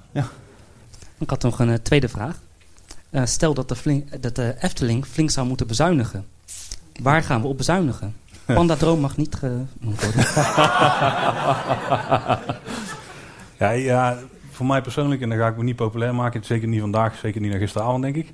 Eh, entertainment, daar ja, ben ik niet zo'n liefhebber van, sorry, sorry. Dus daar mogen ze dan voor mij wel op bezuinigen, maar Ja, en... eh, dankjewel. Ja, en ik denk dat een hele slimme bezuiniging, daar ga ik mezelf ook niet populair mee maken, maar personeel is natuurlijk ontzettend duur. En je ziet dat de Efteling de laatste jaren qua het personeelsinzet echt flink heeft op, opgeschroefd. En nou echt wel een, een Amerikaans niveau van, er staat een gastheer bij de ingang en er staan voldoende mensen op de perrons en er lopen mensen rondom vragen te beantwoorden en er lopen mensen rondom rond te lopen met een stropdas om. En weet je, de Efteling zit best wel dik in zijn personeel momenteel en dat is heel goed voor ons als gasten. Maar ik denk als je flink zou moeten gaan bezuinigen, dan zou ik gewoon eh, die personeelsinzet wel wat terugschroeven. Ehm, Oké, om in te haken over eh, het entertainment. Oeh, Nou, gisteren ja. was natuurlijk eerst Negenpleinenfestijn. voelde En eh, veel abonnementhouders waren teleurgesteld. Tenminste, dat zag ik op Twitter. En mijn vraag is dan, wat vonden jullie van het Negenpleinenfestijn? En zou het een signaal kunnen zijn dat dit gelijk ook het laatste Negenpleinenfestijn is? Wie, wie begint? Nou ja, ik heb het ook vooral zijdelings meegekregen via Twitter, want ik ben gisteren niet in het park geweest. Vanavond gaan we die inhalen. Ehm, We hadden gisteren een behoorlijk lang podcast opgenomen, dus we ja, waren we wel waren kapot. ik eh, heb ook redelijk jeuk van al die eh processierupsen Ja, die ik we te hebben getroffen. Ja. Ehm, maar eh, zoals ik het hoorde, en ik ga het vanavond eens even ervaren, is het inderdaad wel minder. Of lijkt het echt wel degelijk minder dan voorgaande jaren. En eh, misschien inderdaad op het punt dat het tijd is om het compleet om te gaan gooien. Maar dan gaat het vooral over de hoeveelheid entertainment. Want er is natuurlijk nog steeds van alles te zien. En ik denk wel dat als je dagjesbezoeker bent, of je zit hier in een van de vakantieparken, die hebt hier een huisje hier naast eh, het landhuis. Ja, dan vind je het wel prima. Je kunt toch niet alles zien. Er is nog steeds veel te veel om alles in één avond te kunnen kijken. Ja, en dan maakt het niet eens zo heel veel uit, denk ik. Maar ik ben wel heel benieuwd naar het Antropiekplein, want daar stonden wat licht dubieuze acts volgens mij. Maar gaan we ze checken vanavond. Ja, ik moet zeggen, ik heb wel altijd, ik volg dat natuurlijk ook allemaal wel op Twitter. Ik heb wel altijd het gevoel dat eh, met name de entertainment fans wel altijd behoorlijk zuur kunnen zijn. Dus daar mag voor mij ook best wel wat, eh, wat water bij die azijn, zeg maar. Eh, ja, is het echt minder? Ik denk het niet. Ik denk dat je nog steeds eh, een prima avond kan hebben. Je kan toch lang niet altijd alle negen pleinen zien. Ik, ik zie er vaak maar twee of drie en dan is de avond alweer voorbij. Je staat er op twee of drie waarschijnlijk. Ja. en ehm, ja, ik denk dat het nog steeds dat, dat het aanbod nog steeds meer dan voldoende is voor, voor zo'n ja, voor een avond. Ik denk wel dat het goed is om eh, op een gegeven moment na een aantal jaar Negenpleinenfestijn te zeggen van we gaan de formule weer eens heruitvinden. Ehm, en ik denk dat het goed is als er wat meer focus is, weet je wel. Nu is er echt gezegd van we moeten op negen pleinen van alles doen. Weet je, ik zou het ook prima vinden om te zeggen van ga nou eens op de speelweide lekker een beetje zo'n festivalgevoel creëren. Komt Alle weer? midzomernacht, hij komt hij weer. Eh, ik ga nou eens op een paar plekken gewoon goed straattheater neerzetten. eh, inderdaad, een silent disco misschien. eh, her en der wat karakters en klaar. Weet je wel, voor mij hoeft niet op negen pleinen acts met muziek en, en, en versterking en van alles eromheen. Volgens mij kan je dat geld ook wat gerichter eh, besteden aan wat hoogwaardiger entertainment en, en, en belevingen, zeg maar. Maar voorlopig vermaak ik me nog wel op. We hebben het nu ook over eh, festiviteiten. En de, uiteindelijk komt eh, de dag dat de Efteling 100 jaar bestaat. Zo. Wat voor festiviteiten eh, zien jullie dan in de Efteling komen? Want we hebben dan uiteindelijk wel door een roosje. We hebben het Sprookjesbos dat 100 jaar bestaat. Maar ja, ook andere dingen bestaan dan 100 jaar. Maar wat voor festiviteiten zien jullie dan op die dag? Ja, ze moeten natuurlijk vieren met de opening van vijf nieuwe attracties, denk ik. Waaronder drie dark rides, een grote achtbaan en een valtoren. En een Maar groot uitreik. Maar die mogen ook al eerder komen. Ja. Nou ja, ik denk dat we. Wat, ik heb daar ook grappig genoeg ook wel eens over nagedacht. Ik denk dat het wakker kussen van Don Roosje, dat moet natuurlijk wel het, het, eh, het hoogtepunt zijn. Hè? Liefst dan s'avonds en dan eh, met een actrice die Don Roosje speelt. Jij biedt je alvast aan als acteur dan? Eh, Voor Don Roosje? Nee, Oh. voor, de, voor de prins. Een prins die op een paard naar boven loopt, weet je wel, dan het, het kusmoment en dan vuurwerk erachter, weet je wel. Ja, dat, en dat op nationale tv uitgezonden, ja, dat is 100 jaar Efteling? Ja. Dat is een goeie. Ik ken hem goed. Ja. Ja, je hebt geen aanvulling, Paul. Of, Ik wil die attracties gewoon hebben. Oh ja. Ik ben niet zo kieskeurig. En dan dus liefst op alle pleinen entertainment. Wat zouden jullie het liefst in een strookrijk willen zien? Ja, we hebben, ik, ik wil daar een aantal dingen zien en dat baseer ik me een beetje bij ehm, op het bestemmingsplan waar wij natuurlijk eh, grondig hebben doorgespit, Tim. Daar hebben we het anders nooit over, hè? Nee, daar hebben we het bijna nooit over. Het bestemming, nou heeft er iemand Nou, houden jullie dat vol trouwens, dat luisteren naar dat geouwehoer over dat bestemmingsplan en zo? Ja, Heel goed. Eh, en daarbij weten we dus wat een beetje de bouwhoogtes zijn. En als je daarna gaat kijken, want ze mogen een paar accenten bouwen tot 60 meter hoog. Nou, dan heb je de mogelijkheid om hoge attracties neer te zetten. En binnen de Efteling is dat de enige plek waar dat dan gaat mogen. Eh, voor zover het bestemmingsplan in ieder geval nu reikt. Misschien dat er in de toekomst nog wel gaat veranderen. Ja, met grote hoogtes, ja, dan een, een eh, vrij valtoren of, of een, eh, ja, ik wil het geen special noemen, maar graag iets als Tower of Terror zou ik echt super tof vinden. Eh, dus dat is, Castle. nee, Tower of Terror. En, eh, en, en dan hebben we nog een accent over van 60 meter. Ja, laat daar dan een hoge lift heel staan van een achtbaan of zo. Of misschien een, eh, een hoog element van een achtbaan die gelanceerd wordt. En eh, daarnaast, ja, als we dan een beetje het attractieaanbod verder gaan bekijken, nog een waterattractie zou prima zijn. En dan een mooi gethematiseerde lokvloem, dus zo'n boomstamattractie. Die zie ik graag komen. Ik zie wat duimpjes omhoog gaan. Heel goed. Ja, jawel zeker. Maar ze gaan ook nog uitbreiden naar het westen. En daar, mogen ze veel, daar is de planning om veel binnenattracties te bouwen. Met een hoge be- bebouwingsgraad, volgens mij 60%. Ja. In tegenstelling tot de 11 van de rest van het park. Dus daar gaan binnenattracties komen. Dus die moeten dan aan die kant mooi eh, komen. Ja. Maar moeten niet, maar dat zal waarschijnlijk gaan gebeuren. Ja, ik kan daar weinig op, op aanvullen. Ik, eh, als ik kijk naar attractietypes die ik nog mis in de Efteling, dan denk ik inderdaad ook aan een eh, droptoren zoals Mystery Castle. Of Terror mag ook. Terror, ja. Eh, een, een zwaar gethematiseerde lokvloem zoals eh, Splash Splash Mountain. Mountain inderdaad, zou ook, of Chapas, zou ook een, eh, een optie zijn. Chapas. en, ja, en, en een mega achtbaan, weet je wel, een, een B&M Flying of, of een, een Intamin Hypercoaster, weet je wel. Echt iets wat bovenaan in het aanbod zit. En liefst een, een wat meer toegankelijke, zwaar gethematiseerde eh, achtbaan die wellicht wat tegen een circus thema aanschurkt. Die zou ik ook best wel... Oh, dat is eh, ook leuk. ja, Een leuk idee. Ja. dan denk ik dat we een heel erg gebalanceerd eh, aanbod hebben in die hoek. Ik heb een eh, vraag voor eh, Robert Jaap Jansen. Waar is hij? Oh. hallo? Een klein beetje deze kant Hier, komen. hallo. U zei dat u eh, verantwoordelijk was voor eh, Max en Moritz. En eh, nu... ja, deels. En nu voelen de meeste mensen hier de vragen aankomen, denk ik. Is het nu klaar met de bomenkap of gaat u door? Nee. Eh, daar mag ik eh, niet zo over zeggen. Eh, nee, nee, ik denk dat er nog wel wat gaat gebeuren. Als je daar gewoon een baan moet neerleggen, ja. De, natuur is onze attractie nummer één, hè, dus wij zorgen daar echt wel goed voor. Ik had even een vraagje. Hebben jullie ook al een keer bij Kogeloog zelf een ijskoep of een ijskoffie gehaald? En wat vinden jullie zelf van de wegwerpbekers? Oeh. Oh. Ik heb er wel een ijsje op, maar ik heb er geen eh ijskoep op. Dus ik heb er alleen nog maar een horentje gehad daar. Ja, ik, eh, ik heb daar volop ijskoffie eh, gedronken. Ik, eh, het liefst zou ik iedere dag een liter ijskoffie wegtikken, maar goed. Ehm, wat vind ik van de bekers? Wat bedoel je precies met die vraag? Want Nou, eh, het zijn vrij grote, grote bekers als je ze vergelijkt met de koffiebekers zelf. Waar de gewone koffiebekers bijvoorbeeld al in, eh, in een hollebolle grijs passen, passen die eh, koffie, koffiebekers weer niet in een hollebolle grijs. Oh. En toch een beetje in de groene richting, denk ik, waar waarschijnlijk de Efteling toch wel naar wil. Heb ik zoiets van, ja, het, het, het, het is alleen maar meer afval wat er eigenlijk door ontstaat. Ja, nou ja, ik ben op zich wel voor grote bekers ijskoffie in de basis. Eh, ik heb wel al, eh, tegen ben wel al tegen het feit aange- aangelopen dat die bekers niet in Hollebol Gijs eh, passen. Dat, dat nam mijn dochter mij niet in dank af. Of eigenlijk Hollebol Gijs niet in dank af. Dus dat is nog wel een dingetje. Ze passen er ook niet in als je ze helemaal samenperst. Ben ik ook achtergekomen. En dan zit je helemaal onder de ijskoffie. Dus ook geen aanrader. Maar om, ja, het, het enige wat ik daarvan vind is dat ik wel vind dat de Efteling qua plastic bekers wel langzaam maar zeker over mag gaan op... ja, biodegradable, weet je wel, biologisch afbreekbare bekers. Ik vind wel dat de Efteling nog een behoorlijke slag te slaan heeft op het gebied van milieuvriendelijk eh, verpakkingsmateriaal. Dus eh, ja, ik denk dat de Efteling daar wel meer eh, aandacht voor mag hebben. Zeker aangezien je toch aardig wat pretparken en dierentuinen en andere toeristische attracties in, in de omgeving hebt die daar wel al heel ver op zijn. Eh, dus niks tegen, de, tegen het formaat, maar ik denk wel dat het terugdringen van plastic afval en dergelijke, dat dat nog wel een aandachtspunt is. Klinkt als een leuk, interessant om het eens een keer uitgebreid over te hebben, Tim. Daar moeten we eens over, eer gaan, over gaan hebben Ja. met iemand van de Efteling. Staat dat niet, al niet op onze planning? Nee, nee. Oh, ja. Nee, dat, we gaan Maurice geen vraag laten stellen hoor. Oh jee. Dan wil hij weer een podium voor Team Talk. Nee, absoluut niet. Nee, eh, gefeliciteerd met jullie honderdste aflevering. Dankjewel. En ik vroeg me af, wat is nu jullie toekomstvisie voor Kleine Boodschap? Ja, in, in principe doorgaan zoals we nu bezig zijn. Ehm, met dus gewoon iedere week een aflevering maken. Dat is gewoon nog steeds wel het plan. Eh, maar we willen wel... Ja, we hebben dit al wel eens toegelicht. We er zijn een paar type afleveringen die we nog willen maken. Er gaan wel attracties verdwijnen.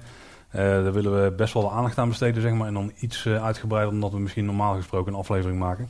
Dus eh, ik denk dat als je denkt van dit ben ik gewend van Kleine Boodschap... dan gaan nog wel wat dingen gebeuren die je niet bent gewend. Op een positieve manier, hopen we. Maar in het algemeen, de nieuwsafleveringen die blijven vergelijkbaar. Het zijn vooral de speciale, de tussenafleveringen die eh, af en toe wel eens wat anders kunnen zijn.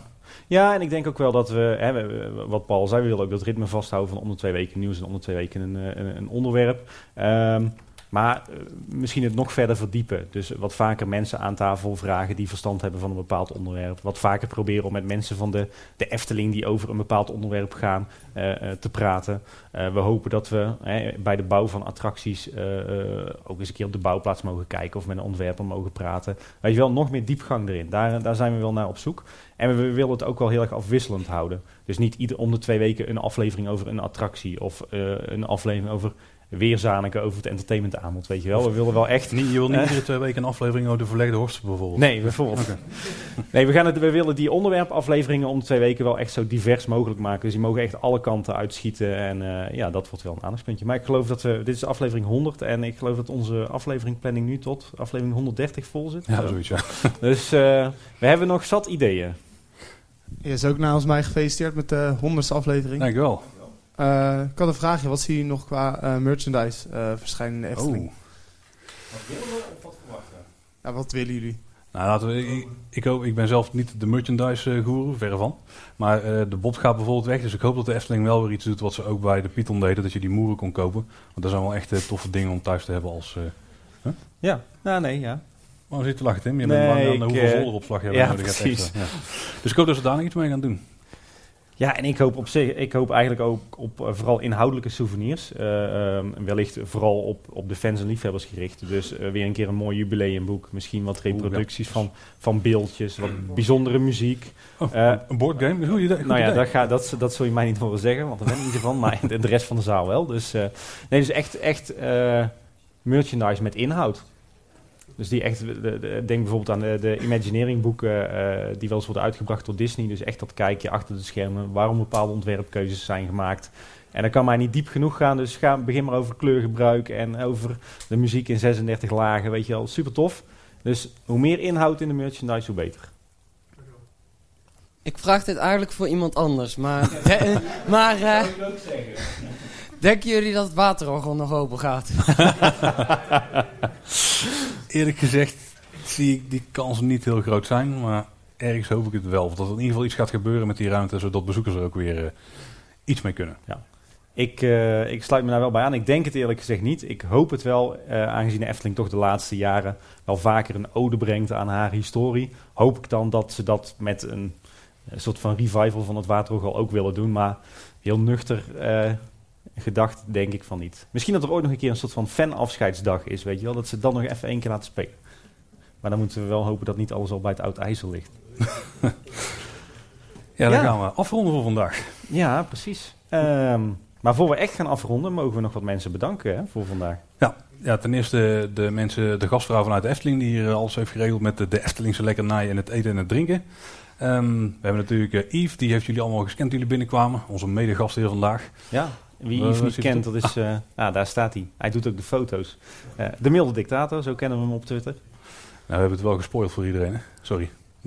Oh, dit knippen we eruit. Eh, we kregen een, eh, wat zijn geweest, een week of vijf, zes geleden, een heel mooi aanbod van Melvin om het, om het geluid te doen vandaag. Vandaar dat we nu een keer een chic eh, microfoontje op hebben in plaats van dat we achter een microfoon zitten. Dus Melvin hartstikke bedankt en ook Joran bedankt die eh, vandaag erbij is. Ja, echt supergoed gedaan. Eh, wie we ook zeker willen bedanken is de communicatieafdeling van de Efteling. Er is iemand aanwezig hier. Hey. Hey, die, die ondersteunen ons altijd enorm goed en met name de meneer daarachter in het hoekje. Dus bedankt voor de medewerking voor vandaag. En ehm, natuurlijk iedereen die hier vandaag is. Want zonder jullie was het niet zo'n speciale dag geweest. Dus dank voor jullie. Mogen we wel even voor applaudisseren? Ja.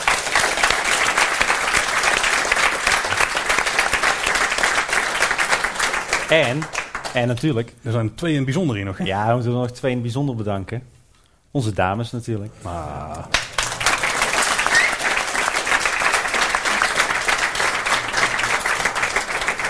En dan hebben we nog één hele groep mensen eh, die eh, we moeten bedenken. Bedanken. Bedenken, bedanken zelfs. En dat zijn natuurlijk de luisteraars, dus iedereen aan de andere kant van de oortjes op dit moment. Dus bedankt voor het luisteren iedereen. Ja, op, op naar eh, aflevering 150 of 200. Ja, en we zijn op dit moment al 10 seconden uitgelopen, Tim.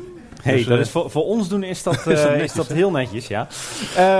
Ja, dat was het dan eh, voor deze honderdste aflevering. Ja, heb je nou naar aanleiding van deze aflevering eh, vragen, opmerkingen of wil je gewoon iets kwijt? Nou, iedereen die er is kan ons dadelijk gewoon die vraag stellen. Dat is makkelijk dit keer. We blijven nog even hangen. Ja, maar de rest die kan ons via social media bereiken. Bijvoorbeeld via Edka Boodschap op Twitter. Dat is echt veruit de makkelijkste, want daar checken we alle twee en dan krijg je het snelste antwoord. Ja, nou, voordat je verder gaat met het riedeltje wil ik nog wel even zeggen. We hebben op dit moment last van een troll. Niet zo'n ding uit, eh, uit het Sompenwoud in Droomvlucht, maar van een internettroll. Dus iemand die zich voordoet als kleine boodschap. Dus mocht je een raar berichtje via Twitter krijgen van kleine boodschap, kijk dan even goed of wij het zijn en niet iemand anders. Dus, Makkelijk te herkennen, dat heeft hij wel sympathiek gedaan. Het logo is ondersteboven. ja. Eh, en op eh, Instagram en Facebook, daar zijn we gewoon Kleine Boodschap. Ja, je kan ook naar onze website kleineboodschap.com en daar vind je het contactformulier. Kan je ons een eh, mailtje dichten of je kan gewoon rechtstreeks een mailtje sturen naar info.kleineboodschap.com. En wat we ook altijd heel erg kunnen waarderen is als je een reviewtje achterlaat op Apple Podcast of op iTunes. Geen idee wat het doet, maar volgens mij helpt het meer mensen om de podcast te vinden. Nou, en wie wil je niet over 100 afleveringen hier nog een keer bij zijn, hè? Ja. En eh dat was hij dan voor deze week. Ja, en dan, dan gaan we ja, doen, dan gaan we naar de afsluiting. Ik vind wel dat de, de, laatste twee woorden dat we die gezamenlijk moeten doen, toch? Nou, laten we het dan zo doen. Ik zeg wat woorden, jij zegt eh, wat woorden en dan zegt de zaal Oké. het woord. Ja? Dat was weer voor deze week. Bedankt voor het luisteren. Tot de volgende keer en houdoe. Houdoe. Dankjewel.